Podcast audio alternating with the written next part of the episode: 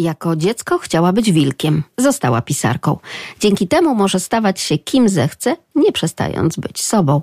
Kocha słowa. Oprócz serii o Basi pisze książki do serii Czytam sobie, poczytaj ze mną i czytam i główkuję.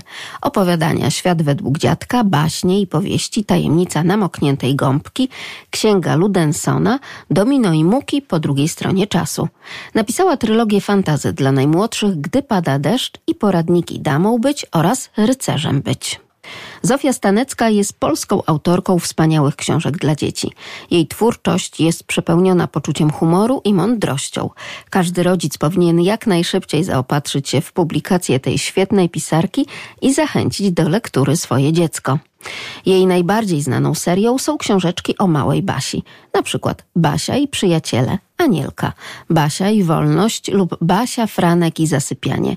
Swoimi publikacjami autorka zachęca rodziców do czytania dzieciom i rozmawiania z nimi o książkach, gdy już zaczną samodzielnie czytać.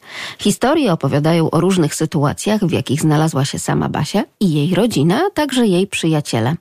Niekiedy sytuacje te są śmieszne, a inne poważne, na przykład pojawienie się opiekunki, czy też wyprawa na plac zabaw.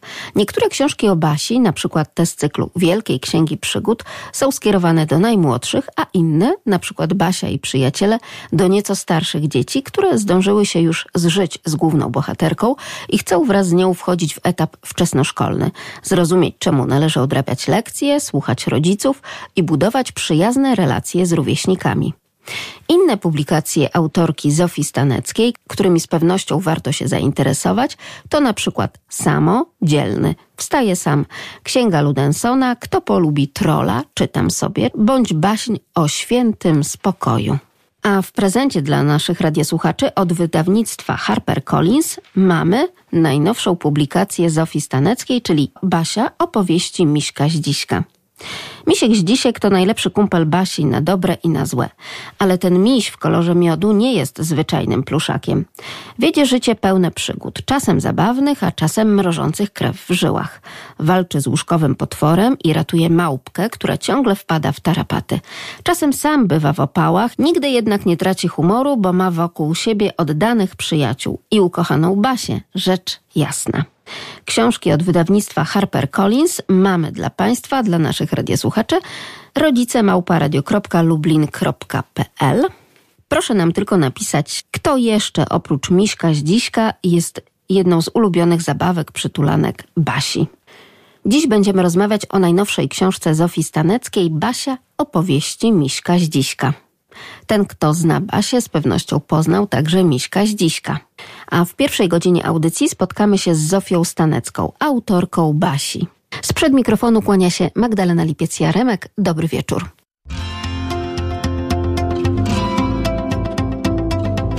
My, rodzice.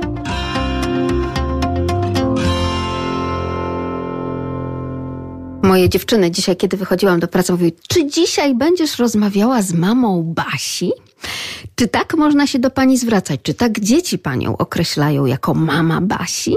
Dzieci to nie wiem, czy mnie określają jako mama Basi. Ja raczej sobie myślę, że dzieci, i to akurat dla mnie jest duża radość, bardzo często mają takie poczucie, że no, Basia to ma taką mamę jak w książce, bo ona jest naprawdę. Natomiast dorośli określają mnie jako mamę Basi, jestem przy, y, przyzwyczajona do tej nazwy i bardzo ją lubię. Ale nawet miałam kiedyś taką przygodę, że spotkałam znajomą panią, która szła ze swoją wnuczką i powiedziała tej wnuczce: Zobacz, kochanie, to jest ta pani, która wymyśliła Basię. A ta wnuczka spojrzała na mnie z takim połączeniem przestrachu i obrzydzenia, bo dla niej Basia była naprawdę i taki pomysł, że ktokolwiek wymyślił, jeszcze jakaś pani idąca ulicą, podejrzana, to bardzo jej się to nie spodobało. Więc myślę, że dzieci raczej myślą, że Basia sobie jest. A ja jestem sobie, nie wiem, może tak opisuję jej przygody, ale wymyśleć to nie. No dobrze, bo chyba tak to rzeczywiście jest, że Basia jest tak na wyciągnięcie ręki, to nie tylko tej ręki na półkę z książkami. Ja tutaj pokazuję Państwu, naszym radiosłuchaczom, pozycje, które mamy oczywiście w prezencie dla Państwa. Przypomnę tylko adres rodzicemałparadio.lublin.pl, ale ja sięgnęłam ręką na jeszcze inną półkę, na półkę z książeczkami moich dzieci i chciałabym Pani teraz coś przeczytać, opowiedzieć i pokazać. Mogę? Oczywiście. Drodzy Państwo, a także droga Pani Zofio, oto książka, która powstała równo rok temu. Nosi tytuł Porwany misiaczek. Tu jest początek, tu jest koniec. To jest książka opowiadająca przygody misiaczka, misia, Miśka Zdziśka oczywiście. Powstała rok temu, zaznaczam. Zanim ja napisałam moje przygody, to tak. można sobie zapytać, czy przypadkiem jakiegoś plagiatu tu nie popełniłam. Tę książkę stworzyła jedna z moich bliźniaczek, Ania, bo Emilka chyba jednak bardziej utożsamia się z samą Basią niż z misiaczkiem, natomiast Ania, ponieważ ona ma swojego ukochanego misia, z nim śpi, żyje i generalnie postępuje tak jak Basia, więc myślę, że to jest y, ta historia.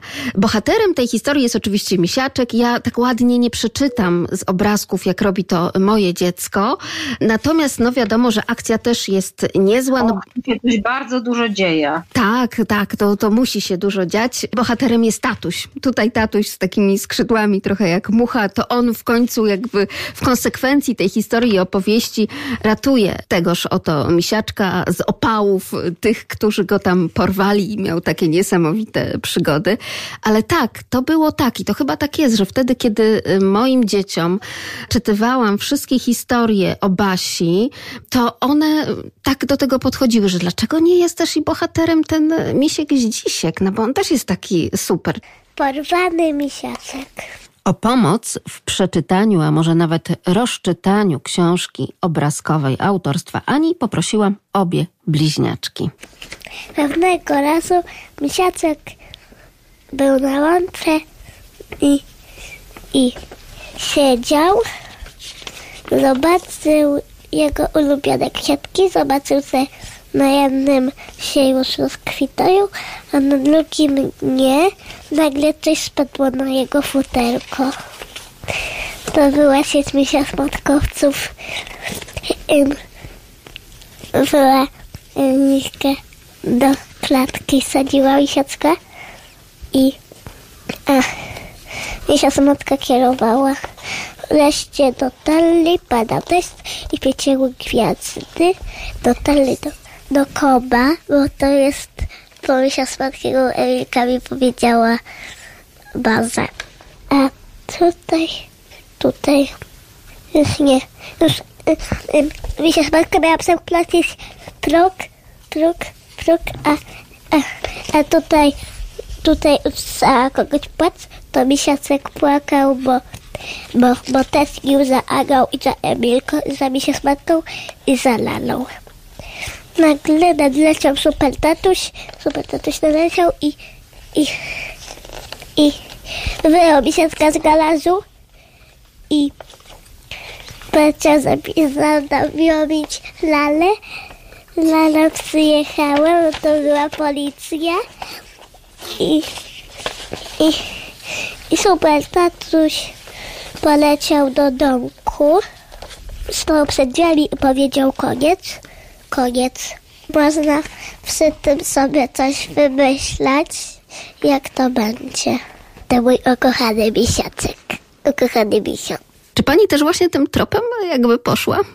Ja bardzo lubię, y, ja w ogóle znam Basię. Basia ma 5 lat, to jest jasne dla wszystkich. Natomiast ja z Basią już żyję sobie razem 12, a nawet więcej lat, bo pierwsza książka się ukazała 12 lat temu, ale ja ją napisałam jeszcze wcześniej, więc można by powiedzieć, że 13 lat jest już taką zaawansowaną nastolatką. I jakby nie znudziło mi się obcowanie z Basią, nadal lubię o niej pisać, ale też bardzo mnie intryguje spojrzenie na ten świat, który tam jest, z różnych innych punktów widzenia. I z punktu widzenia właśnie Miśka z Dziśka i stąd różne tomy Basia i przyjaciele, bo też zaczęłam sobie zadawać pytanie, na przykład Basia nie do końca dogaduje się z, na przykład z Zuzią, koleżanką z przedszkola, a jakby to było, gdyby spojrzeć na Basię oczami Zuzi, gdyby zobaczyć ten basiowy świat z jakichś innych perspektyw, też miśka z dziśka, bo on jest zawsze blisko. I dlatego możemy teraz Państwu zaprezentować e, Basie i opowieści Miśka z Dziśka w prezencie także dla naszych radiosłuchaczy. No to jest szalenie e, aktualny tekst, oczywiście najbardziej aktualny z aktualnych wtedy, kiedy dotykamy pandemii koronawirusa. Tak, to prawda. Ja y, zresztą jak za każdym razem, jak y, sięgam po kolejną jakąś historię basiową, czy pomysł na kolejną basiową historię, to zawsze dla mnie taką najważniejszą rzeczą jest to, żeby to był taki świat gdzieś obok nas, czyli świat jak najbardziej aktualny. To oczywiście niesie ze sobą takie niebezpieczeństwo, że jak coś będzie takie aktualne tu i teraz, to za chwilę się zdezaktualizuje, ale to nie jest tak do końca prawda, bo myślę, że jeżeli emocje które ja opiszę, będą prawdziwe, to nawet jeżeli miejmy nadzieję, że na przykład taki wirus sobie pójdzie wreszcie, to jakby emocje związane z tym gdzieś zostaną, czy, czy w pamięci, czy, czy wtedy być może czytelnicy będą mogli sobie do tego wirusa podłożyć jakieś inne swoje doświadczenie, albo związane z jakąś, nie wiem, chorobą, że wszyscy mieli katar i siedzieli w domu. Natomiast ja y, lubię reagować na to, co, co się dzieje i, i zawsze tak się zastanawiam, jak znaleźć taki złoty środek, żeby to było z jednej strony bardzo aktualne, bardzo tu i teraz, a z drugiej strony właśnie uniwersalne.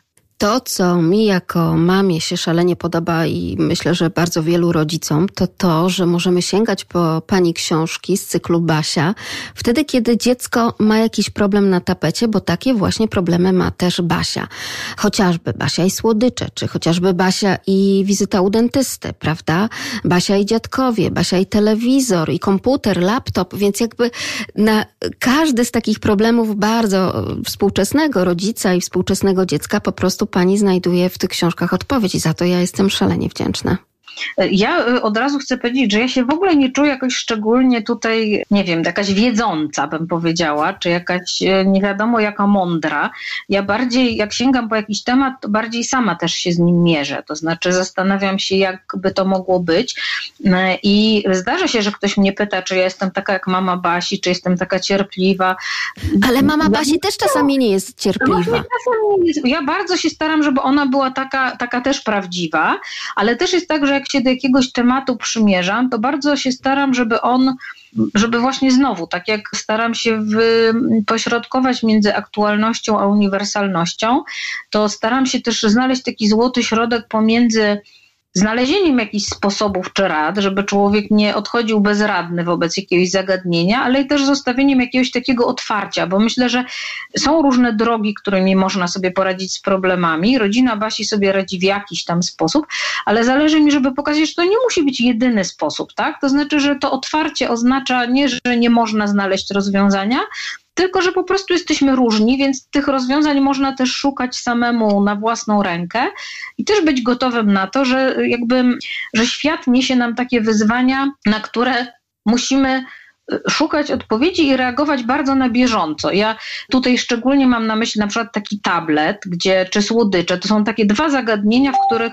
Basia mierzy się z jakimś problemem, ale też się okazuje, że jak najbardziej dla rodziców to też jest jakoś jakieś zagadnienie, które jest problemem, bo, bo my oczywiście mamy całą masę pomysłów, jak dzieci powinny używać telefonów czy tabletów, no ale umówmy się, że my sami też często mamy z tym problem, nie zawsze y, sobie do końca z tego zdając sprawę, więc mi właśnie zależy, by pokazać, że to są takie rzeczy, z którymi jako ludzie wszyscy się mierzymy, bo to są jakieś coś, co nagle dostaliśmy jako narzędzie, bardzo ciekawe narzędzie, bardzo przydatne narzędzie, ale też na przykład narzędzie zjadające czas i że to jest takie coś, co, co jest takim zagadnieniem dla nas wszystkich. Takim kimś, kto prawda daje radę, że tylko tak bo to, to tak nie jest, tak? Każdy z nas musi sobie znaleźć jakiś dobry sposób. Zwłaszcza teraz, w czasie pandemii i zdalnego nauczania, to przecież nawet Misiek z dzisiek tutaj w tych opowiadaniach zauważa, że szkoła przychodzi do tego starszego brata, prawda, tak. Basi? Tak, ja, I... ja od razu uprzedzę, że w przyszłym roku ukaże się duża, duża książka, która się będzie nazywała Basia Wielka Księga Uczuć. I tam też w uczuciu zniechęcenia powróci temat szkoły zdalnej będzie to duże zniechęcenie i Janka, i mamy, bo myślę, że każdy się z tym mierzy teraz. Czyli stawiać będzie pani w tej kolejnej książce na emocje, tak? Tak, to będzie tak, jak jest y, poza tymi basiami, takimi można powiedzieć pojedynczymi, poza tymi księgami właśnie Miśka z Dziśka czy o Franku, to też się co jakiś czas ukazują takie księgi. Jest Wielka Księga Słów, Wielka Księga Pytań i teraz będzie, jest Wielka Księga Przedszkola i one są skonstruowane trochę inaczej, one się składają z opowiadań i czasem z jakichś takich wyjaśnień słów, więc Wielka Księga Uczuć właśnie będzie jakby tego typu książką, będzie tam omówionych dużo, dużo uczuć na najrozmaitsze sposoby. Na razie tyle mogę zdradzić, bo to będzie dopiero w przyszłym roku. Bardzo się cieszę, bo chociażby te takie problemy, które no na co dzień dotykają e, rodziny, pomagają jednak tym dzieciom e, zrozumieć, że taka Basia też je miewa, jak Basia i alergia, pomimo tego, że tak kocha zwierzaki prawda? Mhm. To tak. jest szalenie cenne. Ile tych basiek już mamy wszystkich? Bo tu się czasami nie, nie mieszczą. Ale nie, y, to musiałaby pani policzyć, ile jest na tej okładce z tyłu, plus ta, którą pani trzyma. Ale dużo jest, dużo jest baś, ale jak mówię, mi się to zupełnie nie nudzi, bo to jest trochę tak, że jak się pisze taką książkę, która ma być y, jakąś serią czy cyklem, to myślę, że bardzo ważne to jest takie zadanie dla pisarki, ważne, żeby stworzyć takiego bohatera czy bohaterkę, z którą właśnie ciekawie by się obcowało. Ja bardzo lubię z Basią obcować, bo jak już ona gdzieś została wymyślona, to jest tak, że jak ja teraz przystępuję do opisania kolejnego tomu, to mam wrażenie, że ona jest gdzieś obok, że to właśnie nie do końca jest tak, że ja wymyślam, ja gdzieś tam służę tej Basi tym, że na przykład wrzucam ją w jakąś sytuację, ale to w jaki sposób ona na tę sytuację reaguje, co jest dla niej ważne, na co jest wyczulona, to mam wrażenie, że ona już gdzieś siedzi tu obok i, i to ona mi mówi, co ona by zrobiła, a nie ja jej. I, I jak na przykład czytam potem tekst, takie pierwsze czytanie po, po napisaniu, to właśnie mam poczucie, że ona gdzieś tu siedzi obok i mówi: Hej, halo, to popraw. Ja to bym tak nie mówiła. I jeszcze potrafi tupnąć nóżką. Oczywiście. O tak. Temperament Basi. To jest coś niesamowitego. No, temperament ma i to jest taki temperament, który mi, mnie samej imponuje. Ja jak byłam dziewczynką, to byłam bardziej, zdecydowanie miałam charakterek, zdecydowanie wiedziałam, czego chcę, zdecydowanie też byłam ciekawa świata, ale myślę, że miałam mniejszą odwagę niż Basia w wyrażaniu tych emocji. Być może jest to kwestia czasów, że jednak jak ja dorastałam, to było dużo mniejsze takie przyzwolenie świata wokół, żeby dzieci w ogóle zabierały głos, czy, czy wyrażały właśnie jakieś emocje. Ja miałam to szczęście, że moi rodzice i tak y, szanowali to, jak ja się czuję i pozwalali mi na różne wyrażenie emocji, ale, ale jakby świat cały wokół był jednak nastawiony, cały czas funkcjonowało wtedy jeszcze powiedzonko, dzieci i ryby głosu nie mają, więc ja się tak bardziej przebijałam z tymi swoimi emocjami i kiedy y, właśnie pisałam pierwszą książkę o Basi, to mi zależało, żeby ona miała taką wolność wyrażania tych emocji. To nie znaczy oczywiście, że zawsze wolno jej robić wszystko. O tym też jest jakby książka o emocjach, że, bo wiadomo, że jeżeli bardzo się zezłościmy, to jest ważne, jak to robimy, żeby z kolei kogoś innego nie skrzywdzić, więc tutaj od tego ma wokół siebie kochającą rodzinę, żeby razem to obgadywali i, i uczyli się, jak pogodzić własne mocne emocje z emocjami innych, ale właśnie zależało mi na tym, żeby ona miała taką odwagę, żeby nie, nie obawiała się yy, i nie chowała tego, co ją gryzie w środku. To też pomaga dziewczynkom, nawet współczesnym, e, dość nieśmiałym. Więc tutaj, skoro Basia może, no to może ja też sobie mogę na to pozwolić. Tak, myślę, że nie tylko nieśmiałym, ale też jest coś. Ja sporo jeżdżę na spotkania autorskie. Na, teraz oczywiście nie. Teraz, jeżeli to trochę tak jak my teraz, czyli za pomocą komputera, ale y, póki jeździłam tak na żywo, że mogłam spotykać właśnie równolatki Basi, to widzę, że to się zmienia, ale jeszcze nie do końca. Bardzo długo było tak, że na przykład zdarzało mi się, że w jakichś przedszkolach czy na spotkaniach któreś z opiekunów mówiło: No, Marysiu, Ja naprawdę nie wiem, dlaczego ty się tak zachowujesz. Ja jeszcze rozumiem, żeby chłopcy, ale dziewczynka. I właśnie to jest takie zdanie, które mnie samą bardzo uderzało, jak byłam mała. I widzę, że tego typu reakcji jest coraz mniej, ale się cały czas zdarzają. I właśnie Basia miała być odpowiedzią na to, że to nie jest tak, że dziewczynki mają mniejsze emocje, czy że dziewczynki, że, no ta, takie, taki fatalny pomysł, że dziewczynki muszą być przede wszystkim grzeczne i miłe. Nie w ogóle co to znaczy grzeczne i miłe, to znaczy co, zawsze się słuchać, nigdy nie mieć własnego zdania. No to jest taka idea, z którą ja bardzo dyskutuję właśnie przy Basi, bo to oczywiście nie chodzi o to, żeby teraz. To w ogóle jakby chciałam odejść od takiej idei, prawda, czy grzeczne, czy niegrzeczne, tak? Że to w ogóle jakby nie tu leży problem, tak? To, to w ogóle nie, nie, samo to nazywanie tego w ten sposób jest problemem, tak? Dlatego wolałam, żeby po prostu Basia była odważna w wyrażaniu emocji, a nie nazywana grzeczną lub niegrzeczną. Bo co to znaczy grzeczne dziecko tak naprawdę? No właśnie, co to znaczy grzeczne dziecko? Może stłumione, może. Yy, no właśnie, co to znaczy? Czy czytelnicy, nie wiem czy ci najmłodsi, ale może chociaż rodzice, próbują pani podsyłać tematy, czyli a dobrze by było, żeby pani jeszcze napisała o tym czy o tamtym? Najbardziej zaskakujący pomysł ostatni, z którym się spotkałam, to Basia i pole kukurydzy. Nie wiem, co by to miało być, może jakiś horror. Dzisiaj to od jakiegoś chłopca usłyszałam. Ale są takie pomysły. Częściowo one są niewyrażane wprost i na przykład Basia i tablet pojawiła się dlatego, że ja zauważyłam na spotkaniach, że w ogóle granie na tablecie, jakieś gry, że jakieś, wszystko to, co na tym tablecie jest, że to w ogóle jest temat, który dla, dla dzieci istnieje. Więc to nie była bezpośrednia sugestia, ale jakby moja obserwacja, że to jest coś takiego zauważalnie ważnego. Bardzo się pojawia często taka prośba, żeby ta Basia jednak poszła do szkoły, bo, no bo czytelnicy rosną i, i chcieliby, żeby poszła do szkoły. No więc ja ostatnio na jednym ze spotkań obiecałam i nawet już dogadałam się z wydawcą na ten temat, że co prawda Basia nie pójdzie do szkoły, ale postaram się wymyślić historię pod tytułem Basia i szkoła, gdzie coś o tej szkole będzie. Jeszcze nie zdradzę, co o tej szkole będzie, ale coś takiego będzie, co, co może tych starszych czytelników też ucieszy. A to jest takie coś, co się po prostu tak często pojawia, że ja już powiedziałam wydawcy, że no nie możemy tego ignorować. Ale rozmawiamy przecież ciągle jeszcze w listopadzie.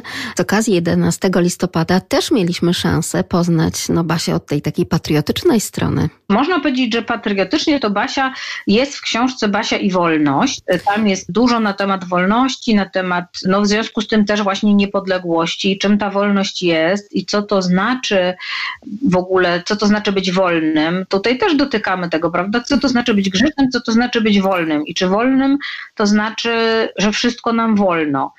I y, tam w książce tata mm, mówi Basi, że nawet królowi nie wolno wszystkiego, bo król jest odpowiedzialny za innych, władca jest odpowiedzialny za innych i powinien dbać o dobro innych. I na tym polega nasza wolność, żebyśmy zauważali też wolność innych.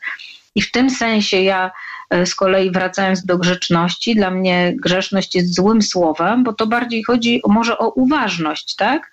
Dla mnie, jeżeli bym miała powiedzieć, kim jest grzeszne dziecko, to jest takie dziecko, które jest uważne na potrzeby swoje, ale też na potrzeby innych. I nie używałabym słowa grzeszne, ale jeżeli miałabym cokolwiek jakoś tam naznaczyć, co jest ważne, to myślę, że ta uważność jest, jest właśnie taka istotna. Ona się wiąże z empatią, ze zrozumieniem tego, że inni wokół nas czują tak samo jak my. I jeżeli my dorośli pozwolimy dziecku na wolność tą emocjonalną, na to, żeby wyrażało wszystko, co czuje, to myślę, że to dziecko wtedy ma szansę też zauważyć, że inni też tak czują i zacząć szanować z czasem też y, potrzeby i uczucia innych. I w tym sensie Basia y, wolnościowa, Basia niepodległa i temat patriotyczny jak najbardziej jest też tematem domowym. No bo przecież we własnych domach też uczymy właśnie wolności, rozumianej jako z jednej strony taka wolność własna, osobista, niepodległość czy niepodleganie innym, możliwość samostanowienia, możliwość e, wyrażenia własnego zdania, ale też dawanie wolności innym. I w tym sensie Basia jak najbardziej jest patriotyczna. A jeśli chodzi właśnie o tę taką empatię w stosunku do innych osób, no to tutaj od razu tytuł, który mi się nasuwa, Basia i kolega z Haiti. Tak, to była jedna z takich książek, która była dla mnie bardzo ważna, też e, trudna do napisania, bo i poruszała temat no też jak, jakoś tam tragedii tego e, kolegi Basiowego. I to zawsze jest wielkie wyzwanie, w jaki sposób napisać o czymś takim naprawdę trudnym i tragicznym właśnie w taki sposób, żeby nie pozbawiać nadziei, tylko wręcz odwrotnie, pokazywać, że jest wyjście też z takich naprawdę bardzo trudnych sytuacji, gdzie no, miłość i przyjaźń zawsze i właśnie empatia, właśnie zrozumienie dlatego, że ktoś może się czuć jakoś, są takim rozwiązaniem i taką pomocą. To, co mi, jako osobie dorosłej czytającej dzieciom książki o Basi, podoba się, że pani jest bardzo szczera i uczciwa. Nawet w tym chorowaniu mamy kwestie i wkłucia wenflonu, chyba nawet y, podłączenia kroplówki. Więc to są takie rzeczy, których tropem rodzic może pójść i potwierdzić, tak, tak jest w rzeczywistości. Takie rzeczy się dzieją, tak się może przytrafić, że nagle, tak jak tutaj w tym chorowaniu nawet, bo tak jesteśmy w czasach pandemii, to tak. myślę, że dlatego też wydawnictwo tę książkę słuchaczom tutaj podarowuje że też te rzeczy się dzieją. To jest bardziej intuicja, bo ta książka była planowana jeszcze wcześniej, ale tak, te rzeczy się dzieją, a mi bardzo zależy na tym, znaczy, bo dzieci są bardzo uważnymi czytelnikami. Ja sama jako dziecko byłam bardzo uważnym czytelnikiem i one wyłapują każdy fałsz, każdą nieprawdę, każdy jakąś niezgodność z rzeczywistością, w której żyją. I tego się po prostu nie da oszukać. Ja jako dziecko y, bardzo zwracałam uwagę na to, czy w książkach, oczywiście, że są też książki fantastyczne o smokach, gdzie, ale wtedy też to musi być z kolei, ten świat musi być spójny, tak? Natomiast jeżeli coś się dzieje tu i teraz, to dziecko nie może tam przeczytać jakiejś nieprawdy, a też oczywiście ja nie jestem za tym, żeby dzieciom na siłę wciskać różne trudne tematy. Ja dlatego bardzo zachęcam, żeby te tomy, które poruszają tematy trudniejsze, żeby rodzic najpierw przeczytał sam i się zastanowił, czy to jest temat jakby dla jego dziecka. jego dziecka, tak? Żeby też się rodzic wykazał empatią, na ile akurat ten temat chcemy przybliżyć, no bo nie, nie warto przybliżać czegoś, co akurat w danym momencie to konkretne dziecko może być dla niego za trudne czy niepotrzebne. Natomiast jeżeli wyczujemy, że to jest coś właściwego, że to jest ten temat, który możemy poruszyć, to wtedy nie można tego dziecka oszukiwać, bo ono jest o wiele większym i lepszym obserwatorem niż nam się wydaje. Teraz dzieci mają dostęp, powiedzmy, teraz świat jest bardziej zamknięty, ale nawet jak się idzie na spacer, są billboardy, są jakieś, tu dziecko podpatrzy, jak ktoś jakieś wiadomości ogląda, tu dorośli rozmawiają o czymś i przecież dzieci to wszystko słyszą i obracają sobie w głowie i wiedzą o tym wszystkim i, mm, i o wiele lepiej wtedy jest usiąść i szczerze o tym porozmawiać, a nie udawać, że jest inaczej. Tak jak chociażby o samym koronawirusie. To niesamowite, jak samej nazwy dzieci szybko się nauczyły i słowa tak. pandemia. To nie były słowa, tak. które funkcjonowały w naszym języku, prawda? Tak, to jest coś, co, z czym te dzieci się mierzą i myślę sobie, że właśnie bardzo warto, żeby z nimi rozmawiać, bo, bo przypuszczam, że, że jakby zostawione same z mm, tym, co się dzieje, mogą być takie dzieci, które odczuwają jakieś lęki, czy takie, taką niepewność, prawda? Jak, nawet jak y, się idzie, ja powiedzmy nie jeżdżę teraz środkami komunikacji miejskiej, ale nawet idę z psem w parku, tak? No to się słyszy tam ktoś z kimś rozmawia,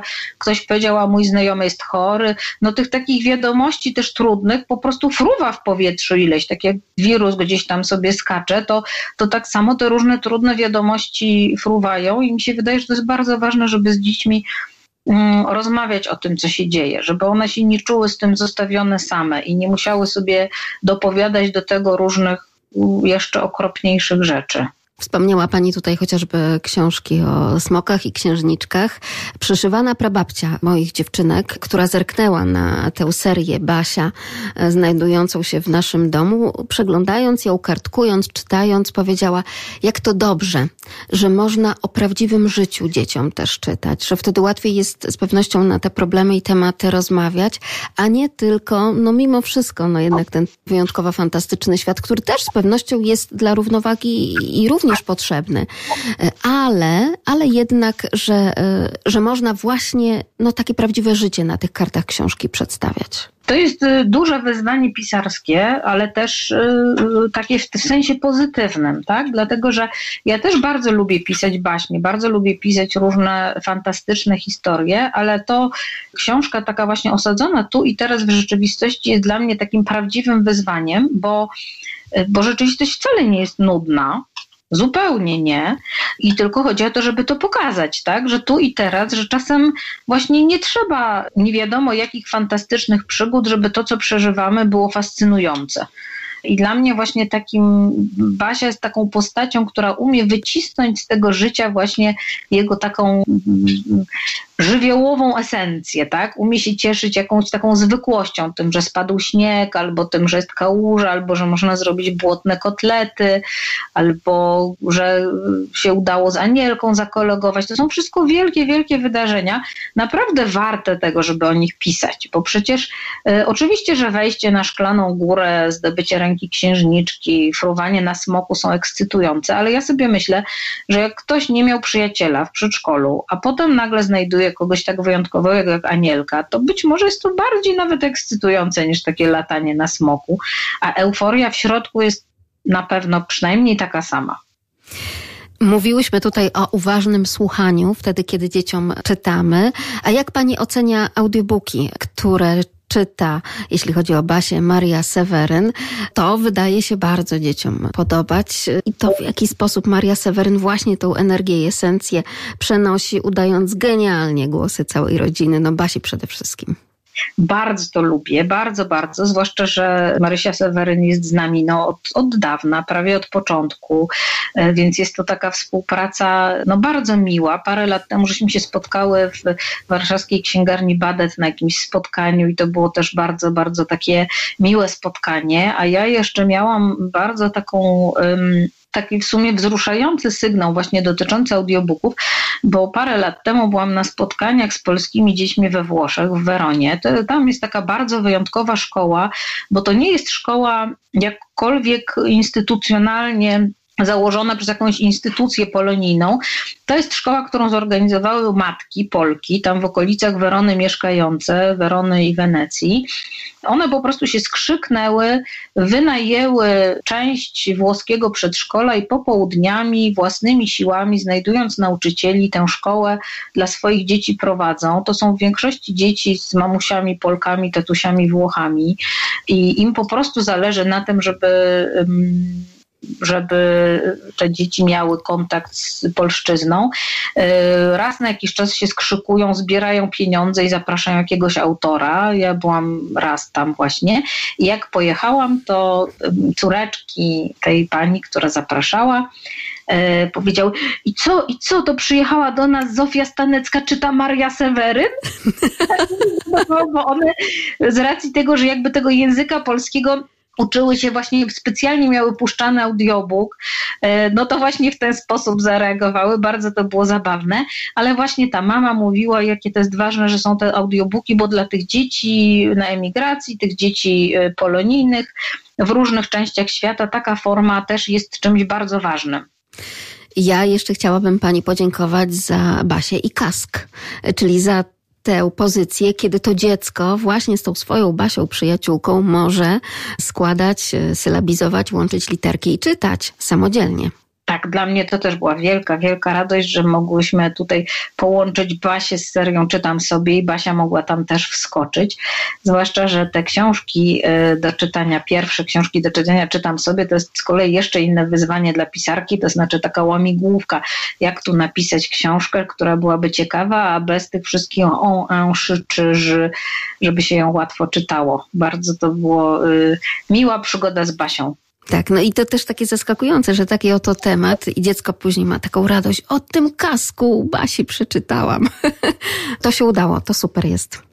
Tak, ja bardzo, bardzo. Moje, zresztą moje najmłodsze dziecko nauczyło się na tej serii też czytać, y, bo y, więc jest to dla mnie wielka radość, że coś takiego powstaje i że może zachęcać do czytania, bo rzeczywiście ona jest tak, ta, cała ta seria jest tak pomyślana, żeby, żeby było łatwo przeczytać i żeby można było na końcu powiedzieć, przeczytałem, przeczytałam książkę, tak, że, że udało się, nie że tam męczyłam się dwie strony, tylko udało się przeczytać całość. Rzeczywiście tych pozycji z Basią mamy mnóstwo, ale ja też usłyszałam od moich dziewczynek taki głos, że przecież i tak są te najulubieńsze z ulubieńszych i nawet jeżeli z chęcią sięgną, czy to po nową książkę, czy to po książkę z biblioteki, gdzie Basię również przecież mamy i przeczytają kolejną historię i opowiastkę, to i tak mówią, może niech ta pani już się tak nie męczy, bo i tak będziemy wracać do tego, co tam Basia robiła, nie wiem, czy z pieskiem, czy z konikiem, czy w przedszkolu. No, Bo są takie książki, do, które naprawdę no, trzeba czytać po 25 razy, nie to, że 5. No tak, ja właściwie mogłam, powinnam powiedzieć, że współczuję, bo ja z kolei pamiętam, jak e, moje dzieci jeszcze były małe, to, e, to miały na przykład jedno ulubione opowiadanie o Julku i Julce, o tym, jak Julek i Julka malują pazury i po prostu, ja już oczywiście znałam to na pamięć i próbowałam wciskać jakieś inne, ale to e, nijak nie szło. Ale tak to jest. Tak to jest.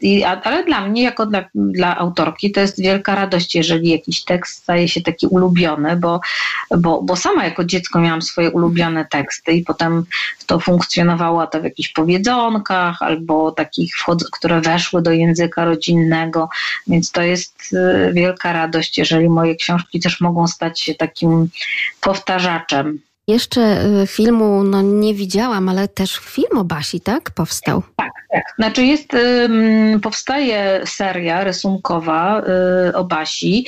W kinach były w sumie y, trzy serie po cztery odcinki, czyli w sumie 12 odcinków było puszczanych. I one są zresztą wydane na płytach DVD, także można, można je mm, kupić. To są takie filmy, które robi e, gdańska, e, gdańscy animatorzy z grupy Smacznego, ale i Marianna, ilustratorka i ja współpracujemy z nimi, tak żeby te filmy były takie jak najbliższe książek. Taki jest zamysł, żeby właśnie one, żeby to był ten jeden świat. Dlatego muszę jeszcze Panią zapytać właśnie o ilustrację. Y, miała Pani duży wpływ na to, jaką grzywkę będzie miała Basia, jakie włoski, fryzurkę i tak dalej? A nie, tutaj ja zupełnie dałam y, wolną rękę Mariannie, przy czym sytuacja jest taka, że kiedy powstał tekst o Basi, to na początku nie było wiadomo, kto będzie tę Basię ilustrował. Na początku Basia nawet nie miała wydawcy i ja i y, Marynia Deskur, która y, była wydawcą y, Basi, W swoim czasie, ale też takim inspiratorem przyszła do mnie i powiedziała, słuchaj Zosia, na, wymyśl taką opowieść. Jeszcze wtedy nie, nie miałyśmy wydawcy, byłyśmy takimi wolnymi strzelcami. E, ja wymyśliłam Basię i żeśmy szukały ilustratorów i tych ilustratorów chyba z dziesięciu tą Basię rysowało i ta Basia była zdumiewająco różna, bo ja napisałam, że Basia ma pięć lat, charakterek, wiadomo było, że ma piegi, okrągły brzuszek i jest podobna do mamy, natomiast ja celowo nie mm, opisywałam jej bardzo dokładnie i naprawdę bardzo różne te basie były, wszystkie świetne. E, potem została wybrana jedna ilustratorka, jeszcze nie Marianna. Potem się okazało, że ona, jak już był znaleziony wydawca, że ona nie bardzo terminowo może, to jakiś inny wydawca. Wtedy Basia była blondynką i miała długie włosy. I też się wykruszył. I y, zupełnie przez przypadek trafiliśmy na Mariannę i, i po prostu jak ona przysłała pierwsze szkice, to ja już wiedziałam, że to jest to. Te wszystkie poprzednie ilustracje mi się też podobały, natomiast te rysunki Marianny rzeczywiście jakoś tak y, wskoczyły, w, czy w moje poczucie humoru, czy jakoś miałam wrażenie, że po prostu uzupełniły ten świat y, w taki sposób, że ta Basia jakby wskoczyła takim klikiem w swoje miejsce. Jakbym poczuła, że rzeczywiście to jest właśnie to. Kiedy moje dzieci oglądają ilustracje, no przecież wiadomo, że to jest jeszcze taki etap, że tylko dopytują. Nawet jeżeli czytam e, na laptopie czy, czy z innego nośnika, to już pokażesz obrazek, już pokażesz obrazek, to to, że te ilustracje żyją. Te postaci tak. tak jakby się ruszały. One po prostu, w nich jest taka energia, że jakby chciały wyskoczyć z tych kart e, książki. Nawet ten e, misiek z dzisiek. W nich jest po prostu niesamowity ruch. jest w nich ruch. Ja zresztą się zachwyciłam jednym z e, pierwszych tomów, który Marianna zilustrowało, to było Basia i Nowy Braciszek. To był chyba drugi tekst, który ja, bo pierwszy był Basia i upał w zoo. I potem była jeszcze Basia i przedszkole, Basia i Nowy Braciszek i Basia i Boże Narodzenie. I w, i w, w, w, tych tomach, jak ja zobaczyłam te pierwsze rysunki Marianny, to mnie zachwyciło, że ona umie podpatrzeć takie drobiazgi, że na przykład Basi opadają rajstopki z brzucha, albo że ona tam jakoś podciąga spodnie tak mimochodem. To są, albo że jak stoi, to wypina brzuszek. To są takie mini drobiazgi, które sprawiają, że ta Basia, mimo że narysowana, to właśnie się wydaje taka bardzo prawdziwa i bardzo dynamiczna. I bardzo właśnie na tych rysunkach też przeżywająca różne rzeczy. Czasem jest potargana albo zaczerwieniona albo jak skacze, to widać, że skacze. Ja to też w tych rysunkach Mariannę uwielbiam. I jeszcze tak dużo rozmawiałyśmy o tej szczerości i o prawdzie, to też y, podoba nam się to, że tak szczerze pani o tych dorosłych również pisze, czyli i mama i tata też jakieś tam felery życiowe mają. Tata boi się pójść do stomatologa, chociaż sam jest lekarzem, jeśli dobrze pamiętam, tak. Y, mama to i zdenerwować się potrafi i nawet powiedzieć, że głupi ten wirus, koronawirus. Tak, owszem, jak najbardziej. Tak, no przecież my jesteśmy, ja bardzo, y, ja jestem wielbicielką y, autora opowieści z Narni, C.S. Lewisa, który y, mówił, że jakby dzie dzieciństwo jest takim bardzo ważnym mm, czasem, ale ważne, żebyśmy nie zapominali, że ono jest jakimś etapem życia i że my na każdym etapie jesteśmy po prostu ludźmi i jako ludzie ważne, żebyśmy dorastali, dojrzewali, w sensie stawali się coraz bardziej odpowiedzialni, coraz bardziej rozumiejący, ale to nie znaczy, że my stajemy się jakimiś ideałami w pewnym momencie, tylko też mamy właśnie swoje emocje, z niektórymi sobie radzimy, z niektórymi nie. Jeżeli dorosły sobie, oczywiście, że jest źle, jeżeli dorosły sobie całkowicie nie radzi z emocjami i na przykład wylewa te emocje na dziecko. To jest zawsze źle, tak? No od tego jesteśmy dorośli, żebyśmy sobie lepiej z tym radzili. Natomiast to nie znaczy, że nigdy nie popełniamy błędów, czy że nigdy nam się nie zdarza wybuchnąć, czy nie zdarza nam się jakimś właśnie emocjom y, y, ulec. Y, I myślę, że prawdziwa dojrzałość polega na tym, żeby w razie czego umieć wyjaśnić i porozmawiać, a nie zawsze trzymać na wodzy każde czucie, bo to jest nieludzkie, a nie dojrzałe. Oczywiście zachęcamy Państwa, naszych radiosłuchaczy, do tego, żeby gdzieś któraś z tych historii basiowych, a może właśnie opowieści Miśka Zdziśka, Basia, znalazły się czy pod choinką, czy pod poduszką w prezencie od świętego Mikołaja. Pani dostawała książki z tych właśnie świątecznych okazji? Oczywiście zawsze. Moja, mój tata był polonistą, mama bibliotekarką i po prostu ja sobie nie wyobrażałam świąt bez książki pod choinką. Bywały takie święta, że były tam głównie książki. Nie, nie mieliśmy jakiegoś bardzo bogatego domu, więc żadnych tam nie było y, bogatych, nie wiadomo jakich prezentów, ale książki absolutnie musiały być. E, I ja pamiętam do dziś taki, że jakby, jakbym miała powiedzieć, co mnie się kojarzy z taką chwilą szczęścia, to jest jak mam w brzuszku pełno uszek grzybowych i barszczu, siedzę pod choinką, czuję zapach igieł, rozrywam papier, a w środku jest jakaś książka. I jeżeli ta książka, jeszcze ona pachnie, więc ja ją sobie wącham, i jak ta książka się okazuje fascynująca, to ja nawet nie, leżą te inne paczki, a ja już czytam i, i, i zanim nie. Za, tak miałam na przykład z podróżą wędrowca do świtu Luisa, jedną z części opowieści z Narni, że właśnie pamiętam, jak rozerwałam tą paczkę, zajrzałam, zaczęłam czytać i po prostu ani się obejrzałam, siedziałam taka niewygodnie skulona pod tą pachnącą choinką i po prostu czytałam, czytałam, czytałam. Mama mi tylko podstawiła pod nos pierniczki, więc jeszcze pierniczkami pachniało i to było szczęście po prostu. Takiego szczęścia teraz też, pomimo że to dorosłe życie, również Pani życzymy. Szczęścia takiego, które sprawia, że właśnie spod tej klawiatury komputera, jak rozumiem, wypływają kolejne basiny i miśko-dziśkowe historie. Bardzo pięknie dziękuję Pani za Bardzo rozmowę. Dużo dziękuję zdrowia, wszystkiego dobrego. Pozdrawiam. Wszystkim też zdrowia i znajdujcie książki pod choinką, bo to najlepsze. Zofia Stanecka. Misiek Zdzisiek to najlepszy kumpel Basi na dobre i na złe. To ulubiona przytulanka Basi, ale nie jedyna. Basia lubi także kogoś, kto ma czarny łepek, czarny tułów i białe łapki. O kim mowa? Rodzice małparadio.lublin.pl Za prawidłowe odpowiedzi na temat drugiej ulubionej przytulanki Basi damy Państwu w prezencie, w prezencie być może już nawet mikołajkowym bądź pod choinkę najnowsze wydawnictwo Harper Kids, Basia opowieści Miśka Zdziśka. Ilustracje do tej książki wykonała Marianna Oklejak. Opowieści Zofii Staneckiej znajdą Państwo także w Kociołku Opowieści, to też w serii Poczytaj ze mną od wydawnictwa Harper Kids. Ciekawe historie można opowiadać w najróżniejszy sposób. A ta książka jest ich pełna. Barwne opowieści i fantastyczni bohaterowie prowadzą w coraz to nowe światy, zapewniając bardzo wiele przygód. Bawią i uczą, rozwijają wyobraźnię, pobudzają emocje, różne formy literackie pomagają dzieciom rozwinąć wrodzoną wrażliwość na słowo i obraz, a duże litery zachęcają do samodzielnego czytania. W powstanie Kociołka Opowieści zaangażowali się najlepsi polscy pisarze i ilustratorzy.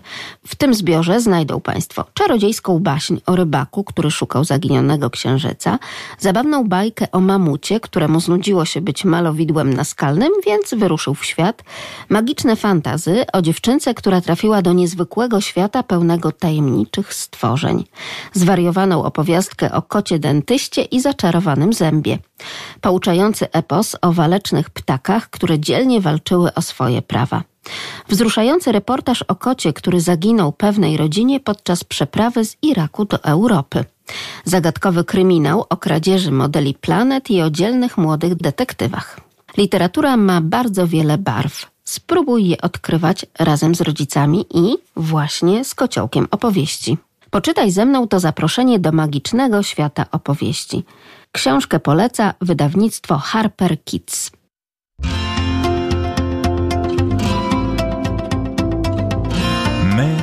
Rodzice.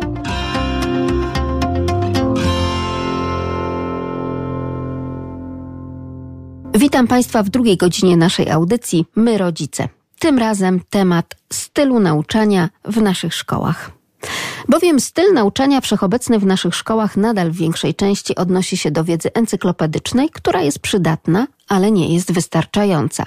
Kiedy stają przed nami wyzwania odkrywania nowych leków, szczepionek, manipulowania maleńkim wirusem, tak żeby go pokonać, potrzeby zmian w pozyskiwaniu energii, przetwarzaniu i gromadzeniu energii, okazują się, że z jednej strony odkryliśmy wiele, ale nie odkryliśmy jeszcze więcej. Sylwia Wierzchowska pisze, że jako nauczyciel postrzega swoją pracę jako inspirowanie, odkrywanie talentów, pasji, poszukiwanie własnego szczęścia i innych. Aby dodawać skrzydeł poszukiwaczom nowych rozwiązań, ważne jest uczenie ich współdziałania, odwagi w kreowaniu nowych pomysłów, a także konsekwencji w dążeniu do celu. Trudno realizować taką misję poprzez uzupełnianie ćwiczeń i zadawanie tekstów do przeczytania, czy też opowiadanie ciekawych wykładów. To wszystko może być piękne, kolorowe, a nawet miejscami ciekawe, ale to wciąż za mało. Teraz, kiedy dzieli nauczyciela od ucznia sieć elektronicznych sygnałów wizualno-dźwiękowych, warto nadal próbować wkręcać uczniów w wiedzę, zaciekawiać ich i na tak zbudowanej motywacji budować wiedzę. Ponieważ otaczający nas świat osadzony jest w elektronice, warto właśnie ją wykorzystywać do edukacji, bo to jest otoczenie każdego ucznia i nauczyciela, jak również rodzica. Prowadząc zajęcia dla młodych konstruktorów z klas trzecich, Sylwia Wierzchowska zaczyna od obsługi podstawowych narzędzi i okazuje się, że część z nich działa dzięki elektryczności. Elektryczność to bowiem baza dla edukacji, nieskończone wręcz źródło pomysłów, co jeszcze może wytworzyć energię i co może być nią napędzane. Dzieci mają w tej dziedzinie zupełnie nieograniczoną wyobraźnię. Bardzo szybko rozmawiają o teleportacji i o podróżach kosmicznych. A postawienie przed rozgrzanymi głowami pytania, jak zahamować w przestrzeni kosmicznej rozpędzony statek, skoro tam jest próżnia i właściwie brak tarcia, powoduje lawinę pomysłów i nieodpartą chęć eksperymentowania, żeby doświadczyć, co to jest tarcie i jaki ma wpływ na hamowanie. Pokaż kierunek i zejdź z drogi to motto prowadzonych zajęć przez Sylwię Wierzchowską o wdzięcznej nazwie Konstruktorzy Marzeń, prowadzonej dla uczniów klas trzecich w Szkole Podstawowej Skrzydła w Lublinie. W czasach wszystkiego co zdalne, czy warto nadal pochylać się nad ogromną potrzebą zmian w edukacji? A jeśli tak, to dlaczego? Tym tematem zajmiemy się w drugiej godzinie audycji My Rodzice. Magdalena Lipiec-Jaremek ponownie zapraszam do wysłuchania. Będzie to rozmowa z naszym gościem, konstruktorką marzeń, marzeń dziecięcych, ale i swoich własnych, pedagogicznych. Sylwia Wierzchowska razem z nami. Nauczanie zdalne jest jak seans spirytystyczny i tak samo nasza rozmowa, tak? Halo, czy pani tam jest? Czy mnie ktoś słyszy?